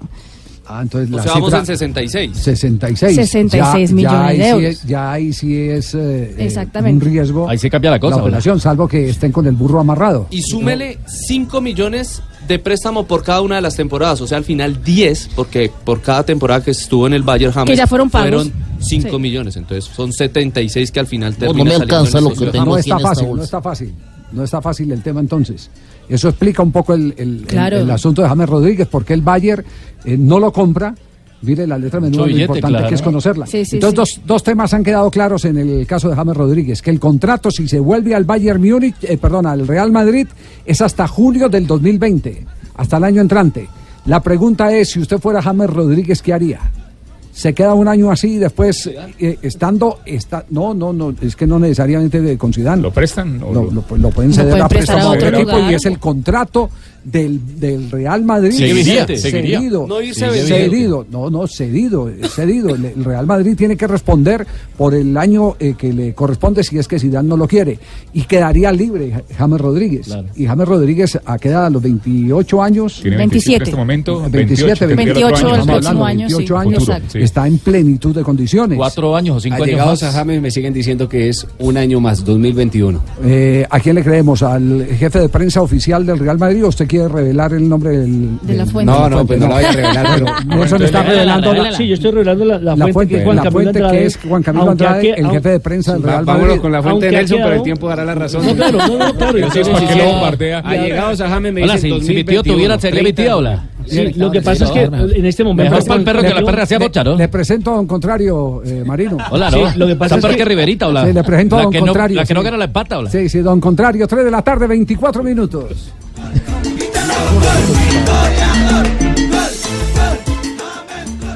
Blog Deportivo en Blue. 3 de la tarde, 27 minutos. Oiga, eh, me conmovió, me conmovió. Lo digo así, sinceramente. La explicación que dio Autori ayer sobre el cansancio de los equipos de fútbol en Colombia. No tiene las maletas en la puerta, autor. Esto, Sobre esto la tiene imposibilidad de trabajar. Claro, esto tiene, esto tiene que eh, eh, dar como explicación eh, a lo que estamos lo que estamos viviendo en Copa Libertadores de América, son equipos cansados, equipos eh, eh, requetraginados y sin oportunidad de hacer ajustes de tipo táctico. Lo que dijo Autori, párenle bolas a lo que dijo Autori, que lo que dijo Autori es, es muy válido. Fútbol de um país há que, há que haver renovação. E Colômbia tem muitíssimo talento, muitíssimo. Sempre tu, sempre, ok? A partir do momento em que se ganhar esta agressividade, que não é um tema solamente de treinadores e de jogadores, mas é um tema de arbitragem também, ok? Seguramente Colômbia vai lograr coisas importantíssimas, porque qualidade não lhe falta a jogador colombiano. Então, eh, para mim, é importante ter variações. Você falou muito bem o tema de adaptar-se às circunstâncias. É, eu creio que Darwin já dizia que não é o mais inteligente que sobrevive, para aquele que melhor se adapta. Então, a, a adaptabilidade é fundamental para qualquer profissional. Yo fui el que hice esa pregunta, Javier. ¿Usted fue el que hizo la pregunta? Yo fui a la rueda de prensa señor, no, desde no Río Negro. Yo no vi a ningún J por allá, papá. Usted no Le estaba. quiero decir. Y aquí está la parte clave de la respuesta de Autorio. Eu e nenhum treinador de Colômbia, ok, com este- pode treinar. Depois, de Patriotas para Rio Negro, quanto tempo tu não hemos treinado? E de, de Rio Negro para hoje? E de hoje para sábado? Me explico? Então, há que reflexionar por que, por que esta oscilação. Ela é um... A mim me gusta de pensar como um todo, me explico?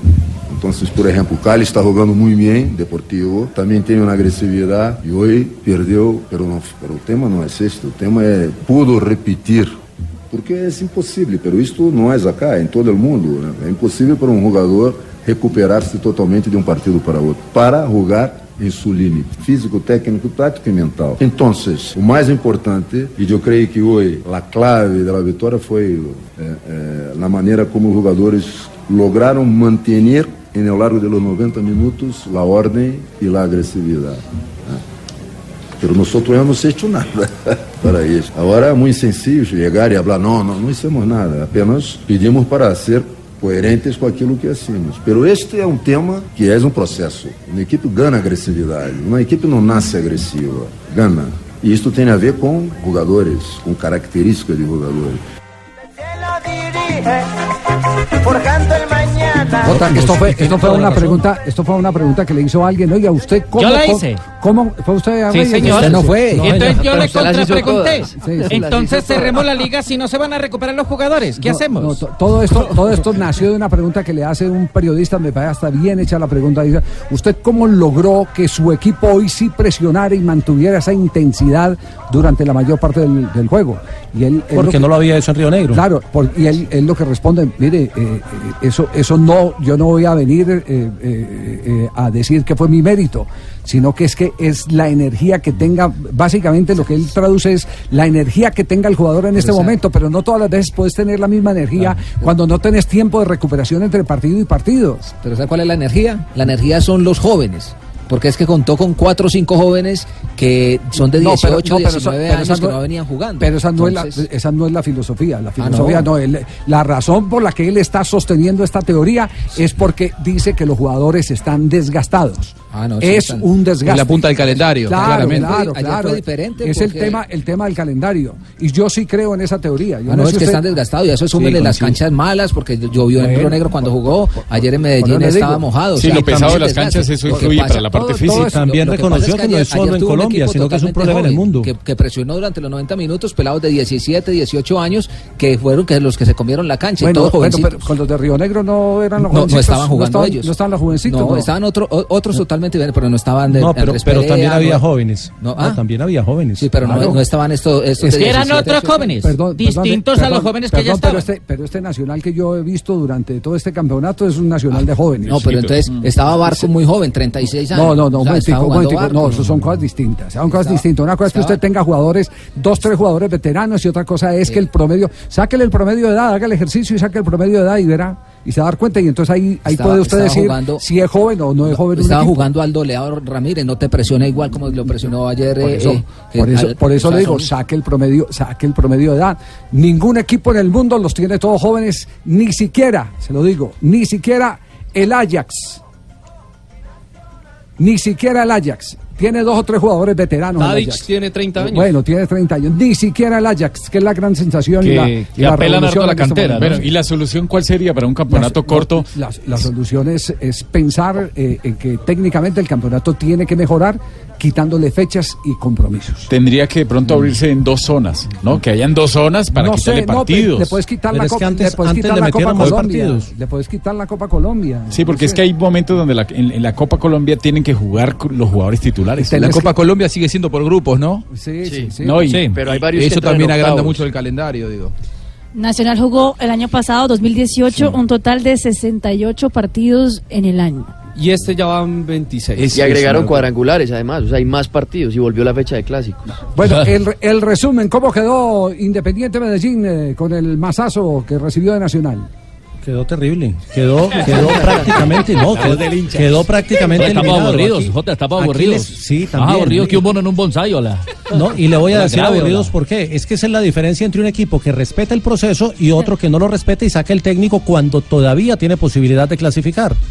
Esa es la diferencia entre Nacional y Medellín. Nacional respetó el proceso Autori, aunque los resultados no se estaban dando, ahí está octavo en la clasificación. Medellín no respetó el proceso Zambrano, tiene 21 puntos, 9 por disputar, la obligación de ganar los 9 y hacer cuentas con una calculadora a ver cuál de los de arriba se cae. Ricardo Calle, el técnico del DIN.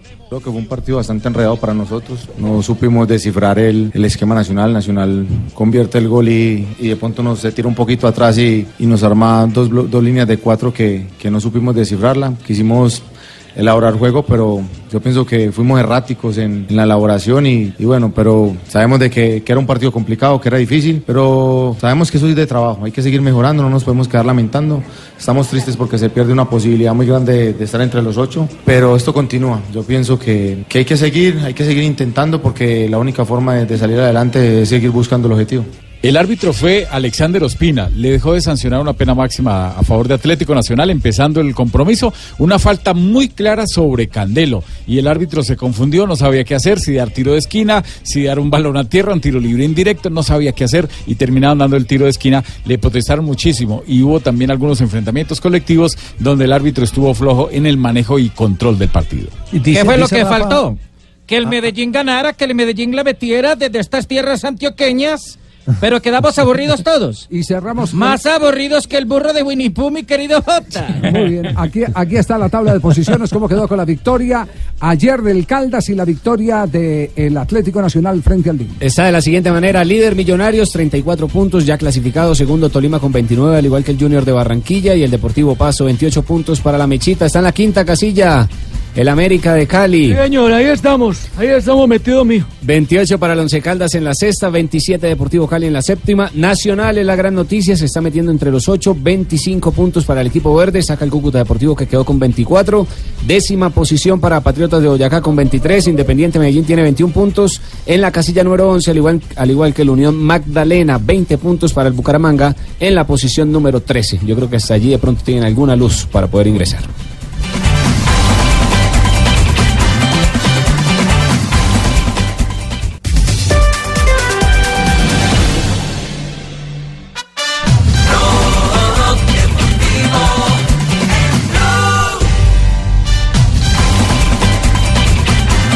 Tres de la tarde, 39 minutos. eh, está regada como pólvora una noticia. eh, voy a permitirme leer en este momento eh, el periódico El Tiempo.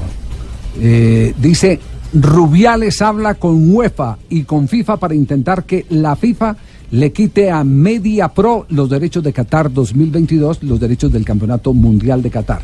Además, si el Barcelona se proclama campeón de la Liga este sábado, habrá entrega del título en el Camp Nou. Es parte de lo que está diciendo. Eh, ¿A qué se refiere esto? A que hay una eh, denuncia y ya el conflicto no solo eh, va a ir a los estados judiciales, sino que hace parte de una guerra mediática de directivos en el fútbol de España que llevaron al presidente sindicalista, porque es el presidente, fue presidente del sindicato de futbolistas de España y hoy es el presidente de la federación, a dar esta declaración. Yo creo que está nervioso porque unos buenos amigos suyos que hasta ahora tenían el control de todo el mercado televisivo, ahora no lo van a poder ostentar. Son gente que han sobornado, que han sobornado a miembros de FIFA. Eh, tenemos un reconocimiento de un soborno por parte de MediaPro en el año 2018 y desde la federación, desde eh, nuestro órgano correspondiente, se nos ha indicado que no debemos de trabajar con gente que soborna, que ha reconocido que han sobornado. Entonces, bueno, quizá eso le esté haciendo activar una serie de movimientos, una oferta fuera, por ejemplo, del Real Decreto para quedarse él con los derechos de la Copa del Rey, cuando él no se puede quedar con los derechos de la Copa del Rey. Una, una serie de cuestiones difíciles de entender, pero oye, nosotros trabajamos únicamente con empresas en igualdad de condiciones, pero si una de ellas ha reconocido hace meses que ha sobornado a presidentes de federaciones o a miembros de federaciones de FIFA, obviamente creo que con buen criterio nosotros tenemos que obedecer a nuestro oficial compliance, no vamos a trabajar con este, con este tipo de empresas. Sí, eh, la pelea es entre Tebas, el presidente de, de- de la, De Liga, la Liga. y el presidente de la Federación Real Federación Española de Fútbol, y hay un tercero ahí que es Media Pro, que evidentemente en Estados Unidos hizo una conciliación en todo este escándalo de los sobornos por derechos de televisión. eh, que son ampliamente conocidos. Entonces, esta pelea eh, no solo está eh, en el momento eh, establecida, anclada en los medios de comunicación, sino que parece ya en los más altos organismos de FIFA. Exactamente, en ese momento en los titulares de España ya están la, la noticia por todos lados. Por ejemplo, eh, el diario 20 Minutos, Mediapro se que, querellará contra Luis Rubiales después de sus acusaciones de soborno.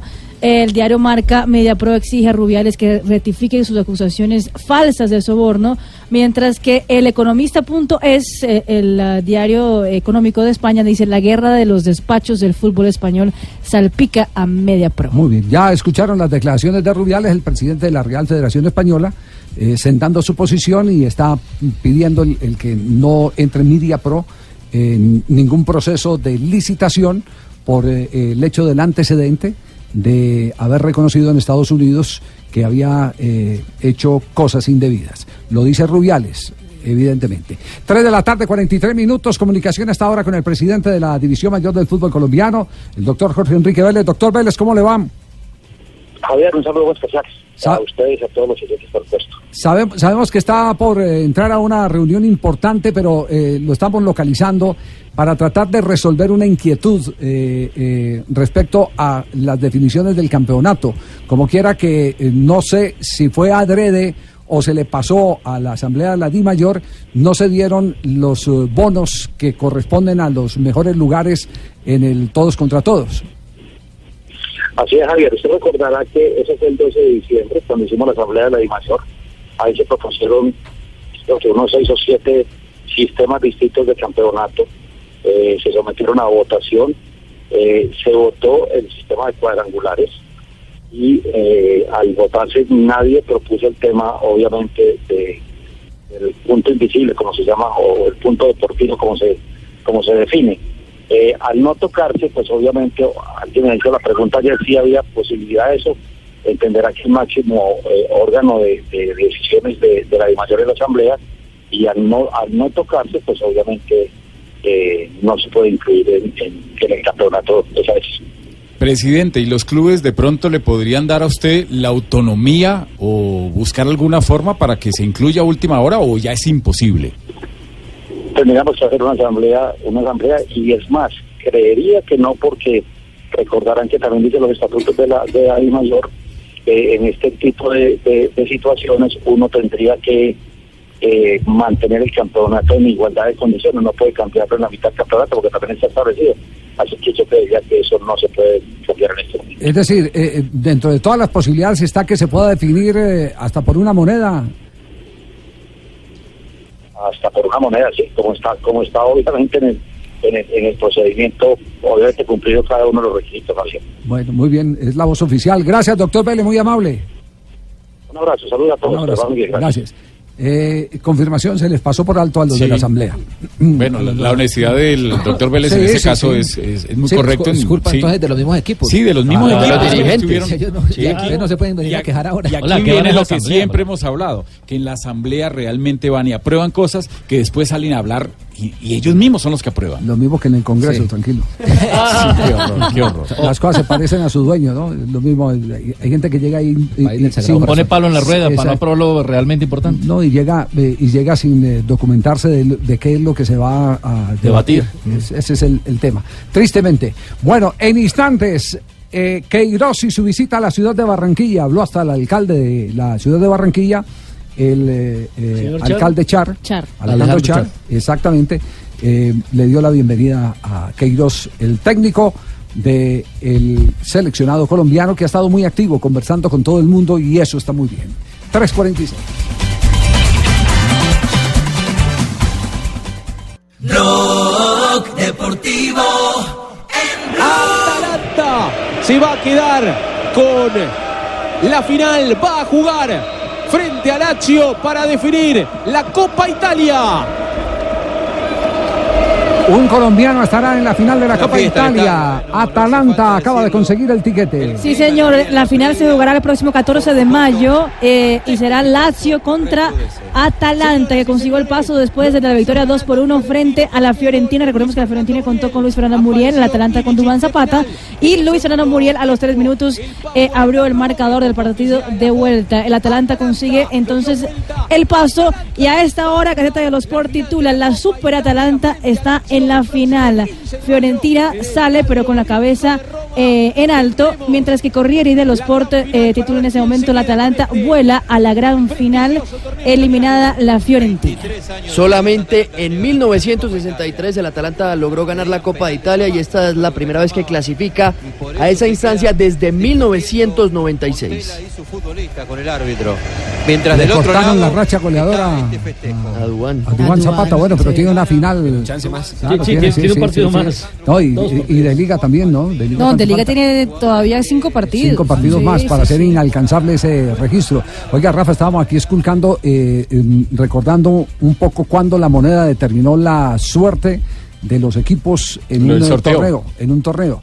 Eh, la más reciente que recordamos fue en un suramericano juvenil en Sub-20, Venezuela. sí, el sub-20 en Venezuela, el equipo que le tocaba dirigirlo a Reinaldo, pero a Reinaldo no, sino al profesor Lara, y envió a, alguien, creo, si no estoy mal, si no estoy mal, a Silva era el técnico de ese, de ese campeonato. Gan- le ganamos, ganamos en la moneda, no recuerdo a qué equipo. Ecuador. ganamos. ¿A Ecuador fue? Sí, porque sí, sí. hemos quedado o quedamos empatados en todo y para pasar Sí, a la sí. siguiente ronda eh, tuvo que el- haber un sorteo por parte de la Y organización. hubo, y hubo una Copa América donde una semifinal se decidió, esa semifinal se decidió eh, en el estadio de Uberlandia entre Brasil y la selección de Paraguay, 1983. 1983. La ida uno por uno en Asunción, la vuelta 0 por 0 y Brasil clasificó a la final gracias a Es la decir, monedita. do- los dos empates no valió el gol de visitante ni nada, sino por la moneda.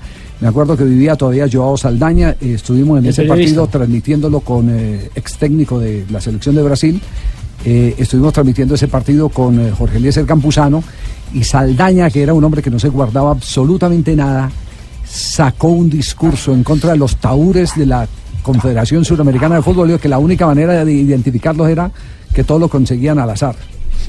Le dio palo como un diablo, pero no era extraño en, eh, en, eh, Saldaña, porque Saldaña tuvo para muchos el gran mérito de ser el duro crítico en su momento de la dictadura brasileña.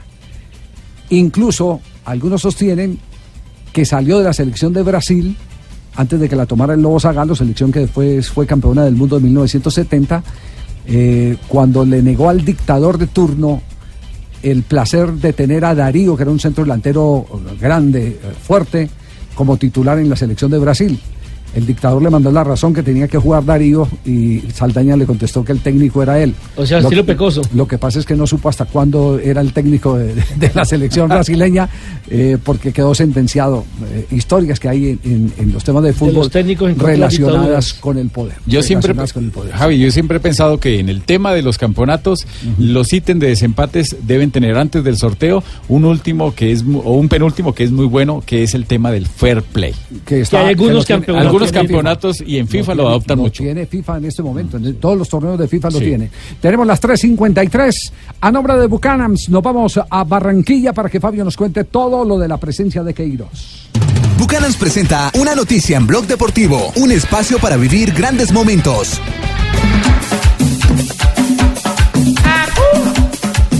¿Qué era lo primero que querían saber los barranquilleros? Que le respetaban la sede.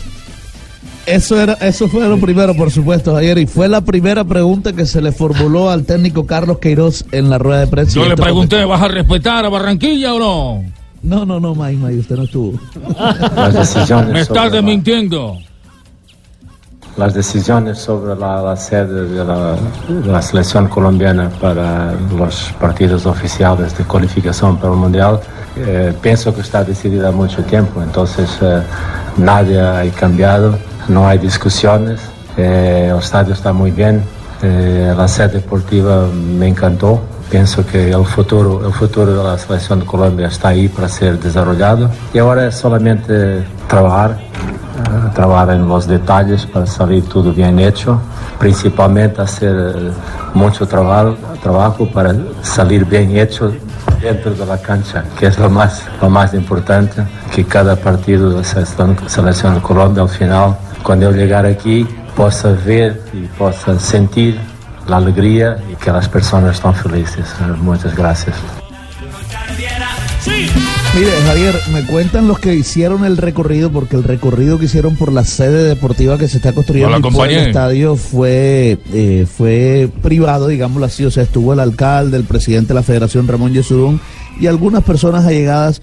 eh, y estuvo muy pendiente de detalles, sobre todo. en Oiga, la lo importante es que hicimos el recorrido, yo no te vi, nos privaron de agua, nos privaron de butifarra, de comida, en alta temperatura de Barranquilla, en el estadio metropolitano, una cosa Por eso no fue realmente increíble. Por, por eso fue privado. Sí. Fue privado, Fue- fue porque privado, nos privaron mire. de todo, inconsciente que no nos dejaron entrar de buena forma. Llama ahí. Y mire, y lo- los detalles, ah, sobre todo en la sede, eh, fue impresionante de todo lo que preguntaba Queiroz. Es más, al ver la piscina, por ejemplo, ¿cuánto mide la piscina? ¿Cuánto tiene de profundidad?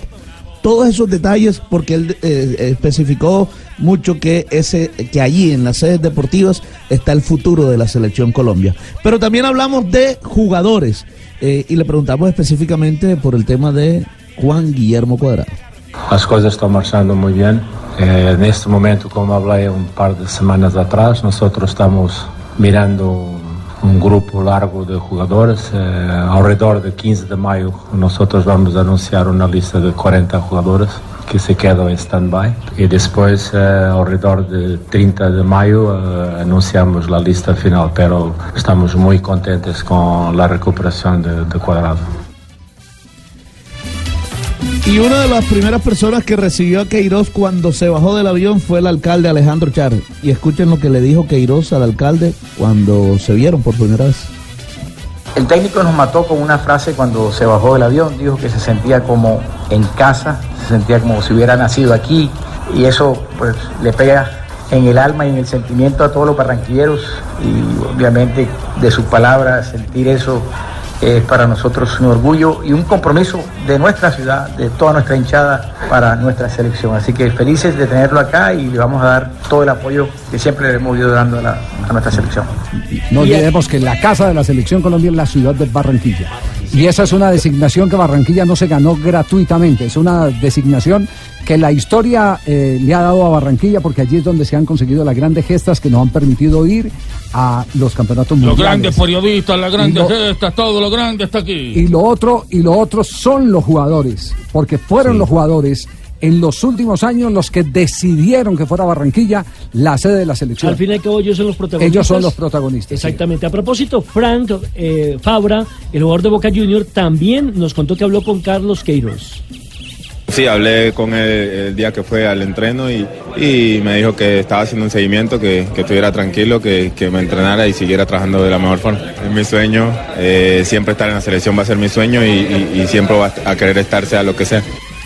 Muy bien, señoras y señores, ya está empezando a tomar forma. Estamos a 50 días del arranque de la Copa América, que la tendremos en Blue Radio y en el canal Caracol con el Gol Caracol. Sí, dígalo, Fabio, para Sí, cerrar eh, sección.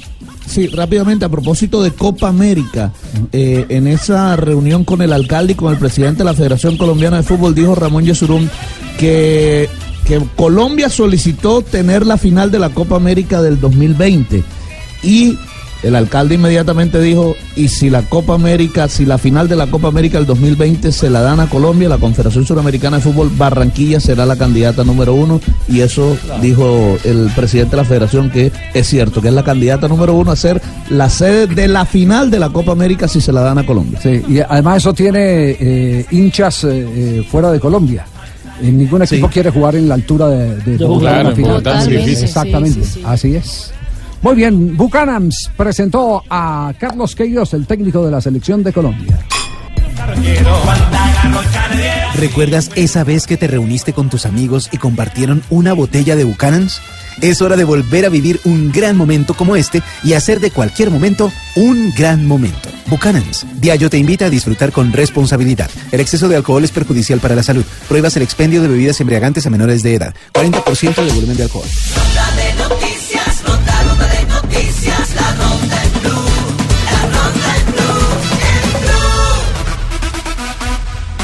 Minuto 72 de juego, el Real Madrid todavía no puede frente al Getafe en condición de visitante por la Liga Española. 0-0 está el marcador y con ese resultado el Real Madrid sigue siendo tercero de la tabla de posiciones con 65 puntos en la Liga Ibérica. Más noticias, el Paris Saint Germain está pendiente del futuro de Diego Costa. Están expectantes de un interés del fútbol chino y le hacen un guiño a Diego. Complemento de la quinta fecha, fase de grupo de la Copa Colombia. A esta hora, Atlético 0, Popayán 1, Quindío 1, Cortuluá 0, San Andrés 1, Barranquilla 0, 0 a 0, Huila Orso Marzo. En la noche, Bucaramanga frente al Cúcuta y Tigres en techo ante Millonarios. Y luego de dirigir 15 partidos, Miguel Ángel Russo ha dejado la dirección técnica de Alianza Lima, donde sumó 8 derrotas, 4 empates, 3 victorias. La última ante Internacional de Porto Alegre anoche en Copa Libertadores. Rafael Nadal venció a David Ferrer y se clasificó a los cuartos de final en el Abierto de Barcelona, donde enfrentará a Struff. Y otra final que se puede perder el colombiano Rafael Santos Borrés. Rafael Santos Borré fue expulsado anoche al minuto 88 por un puñetazo a un rival y el árbitro colombiano Andrés Rojas de buena actuación eh, lo expulsó, le mostró cartón rojo directo y esto le puede dar mínimo para dos fechas de sanción y tienen un partido nada más en Copa Libertadores y luego la final de la Supercopa. De la Colombia, Recopa. Colombia sigue dominando en el Panamericano de Guatemala de pesas, donde ya hoy en la jornada de hoy sumó dos oros y tres platas en los 64 kilogramos gracias a Mercedes Pérez y Natalia Llamosa. Y mucha atención con Arturo Vidal, porque si llega a salir campeón el Barcelona, llegaría a ocho títulos consecutivos de liga. Ganó con la Juventus, con el Bayern de Múnich y está un pasito de ganar con el equipo catalán. Arturito Vidal. Y nos, para seguir hablando de la selección Colombia, nos confirmó hoy el presidente de la Federación Colombiana de Fútbol, Ramón Yesurún, que el segundo partido amistoso del mes de septiembre sería ante Venezuela en la ciudad de Tampa. El primero ya está firmado ante Brasil el 6 de septiembre en Miami y el segundo sería ante Venezuela en la ciudad de Tampa, también en la Florida. Mañana se juegan acá en Medellín las semifinales de la Copa Mundo de Tiro con Arco que tiene presencia de la selección nacional. La noticia hasta el momento son los dos récords del mundo que ha conseguido Colombia en el arco compuesto. Lo hizo en el equipo femenino y también lo hizo con el equipo mixto. Y complemento la buena información de Sebastián Vargas porque se puede dar un enroque de entrenadores. Miguel Ángel Russo, recientemente desvinculado de Alianza Lima, suena en Huracán para reemplazar al turco Mohamed, que también se fue del equipo argentino. Y el turco Mohamed se dice que podría volver a México para hacerse cargo de las el equipo de las Chivas de Guadalajara.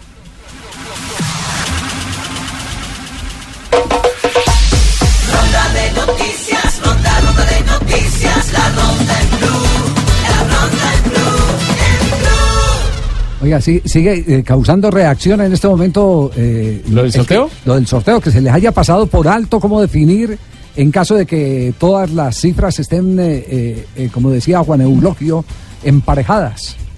Urdiola Beitia.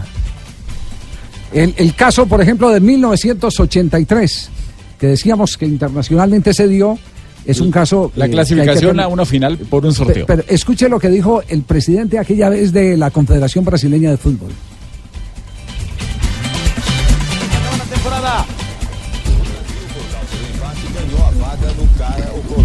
Brasil ganó el paso gracias a la moneda. Lo que no le hizo um campeonato que se decida pelo menos no pênalti e nunca numa moeda. Depois de ganhar Que es una Es una vergüenza. vergüenza, exactamente, que por lo menos en más penales, pero nunca en una moneda. Sí, eh, aquí no está estipulado que sea por penales. No, no está estipulado. Nada. No, porque como es cuadrangulares, entonces pueden quedar empatados eh, un Ah, en- equipo una- en, en un otra equipo plaza. distinto en, En otra plaza. plaza. en otra plaza. Vergoña. ¿Y cómo hacen? Vergoña. Entonces, entonces, entonces tienen que venir los delegados, eh, mejor dicho, tienen que abrir los delegados. Tendría que, tendría que haber delegado o el comisario directamente de cada plaza, eh, por orden de la I mayor, ir a hacer el sorteo. O por teléfono, por, eh, Claro, por, eh, videollamada. eh, Por videollamada, por videollamada. sí. ¿Pide caras o pide sello? Imagínese. No. No. Qué horror. Están pintados los, los dueños de los clubes en el fútbol profesional colombiano. Ahí están pintados. Ahí están pintados. Así es. Nos vamos con eh, Marina Granciera y en este momento, ah, eh, primero eh, Rafael, la pregunta. El pito rapidito, rapidito. En un partido de fútbol, un jugador al ejecutar un penalti comete una infracción y marca gol, pero el arquero también se adelanta. ¿Qué debe hacer el árbitro? La gente ha votado 793 votos, amarilla al ejecutor e indirecto 7%. Repite y amarillas un 68% es la más alta, solo gol un 16% y amarillas balón a tierra un 9%. La respuesta, la respuesta correcta es La respuesta correcta es amarilla al ejecutor y libre e indirecto, porque es más grave la acción del ejecutor y es la primera. Muy bien, gracias. 7%. Gracias. Se, la- se pita lo primero. Sí, o sea, digamos no, ejecutor. que es la primera respuesta acá, pero Ah, es, la, es la infracción más grave, la del ejecutor, La del que la del ejecutor. alentamiento y termina en gol, entonces se le da tiro libre indirecto en contra. Muy bien, gracias Rafael. Y ahora sí, Marina Granciera y las noticias curiosas para empalmar con Voz Populi. ¿Se acuerdan que en el comienzo de la semana hablé del, del juicio que tenía Samuel El Todo por una, una prueba de paternidad en España? Pues en ese momento ha quedado suspendido por la dificultad en la notificación de la demanda al jugador que actualmente reside en Qatar, donde está jugando en el Qatar Sports Club. Aparentemente tiene que llegarle una notificación impresa, una carta impresa, y hasta el momento no le ha llegado ninguna notificación. Exactamente, no lo han encontrado. La Federación Inglesa de Fútbol va a retirar el champán de las celebraciones eh, de la fútbol de Inglaterra, es decir, en lo que queda de la Copa FA y también en la Liga Premier para respetar las creencias religiosas de los jugadores, de los eh, cuerpos técnicos y también de los aficionados del fútbol. Hay muchas religiones que no permiten el consumo del alcohol. Y atención que el nombre del hijo de Neymar está ahora en la lista de los 20 nombres más populares de Brasil. David Luca, que nació hace seis años, hace cinco años no estaba en ninguna lista de nombres más populares de Brasil. En ese momento ya es el número 16 más popular en territorio brasileño.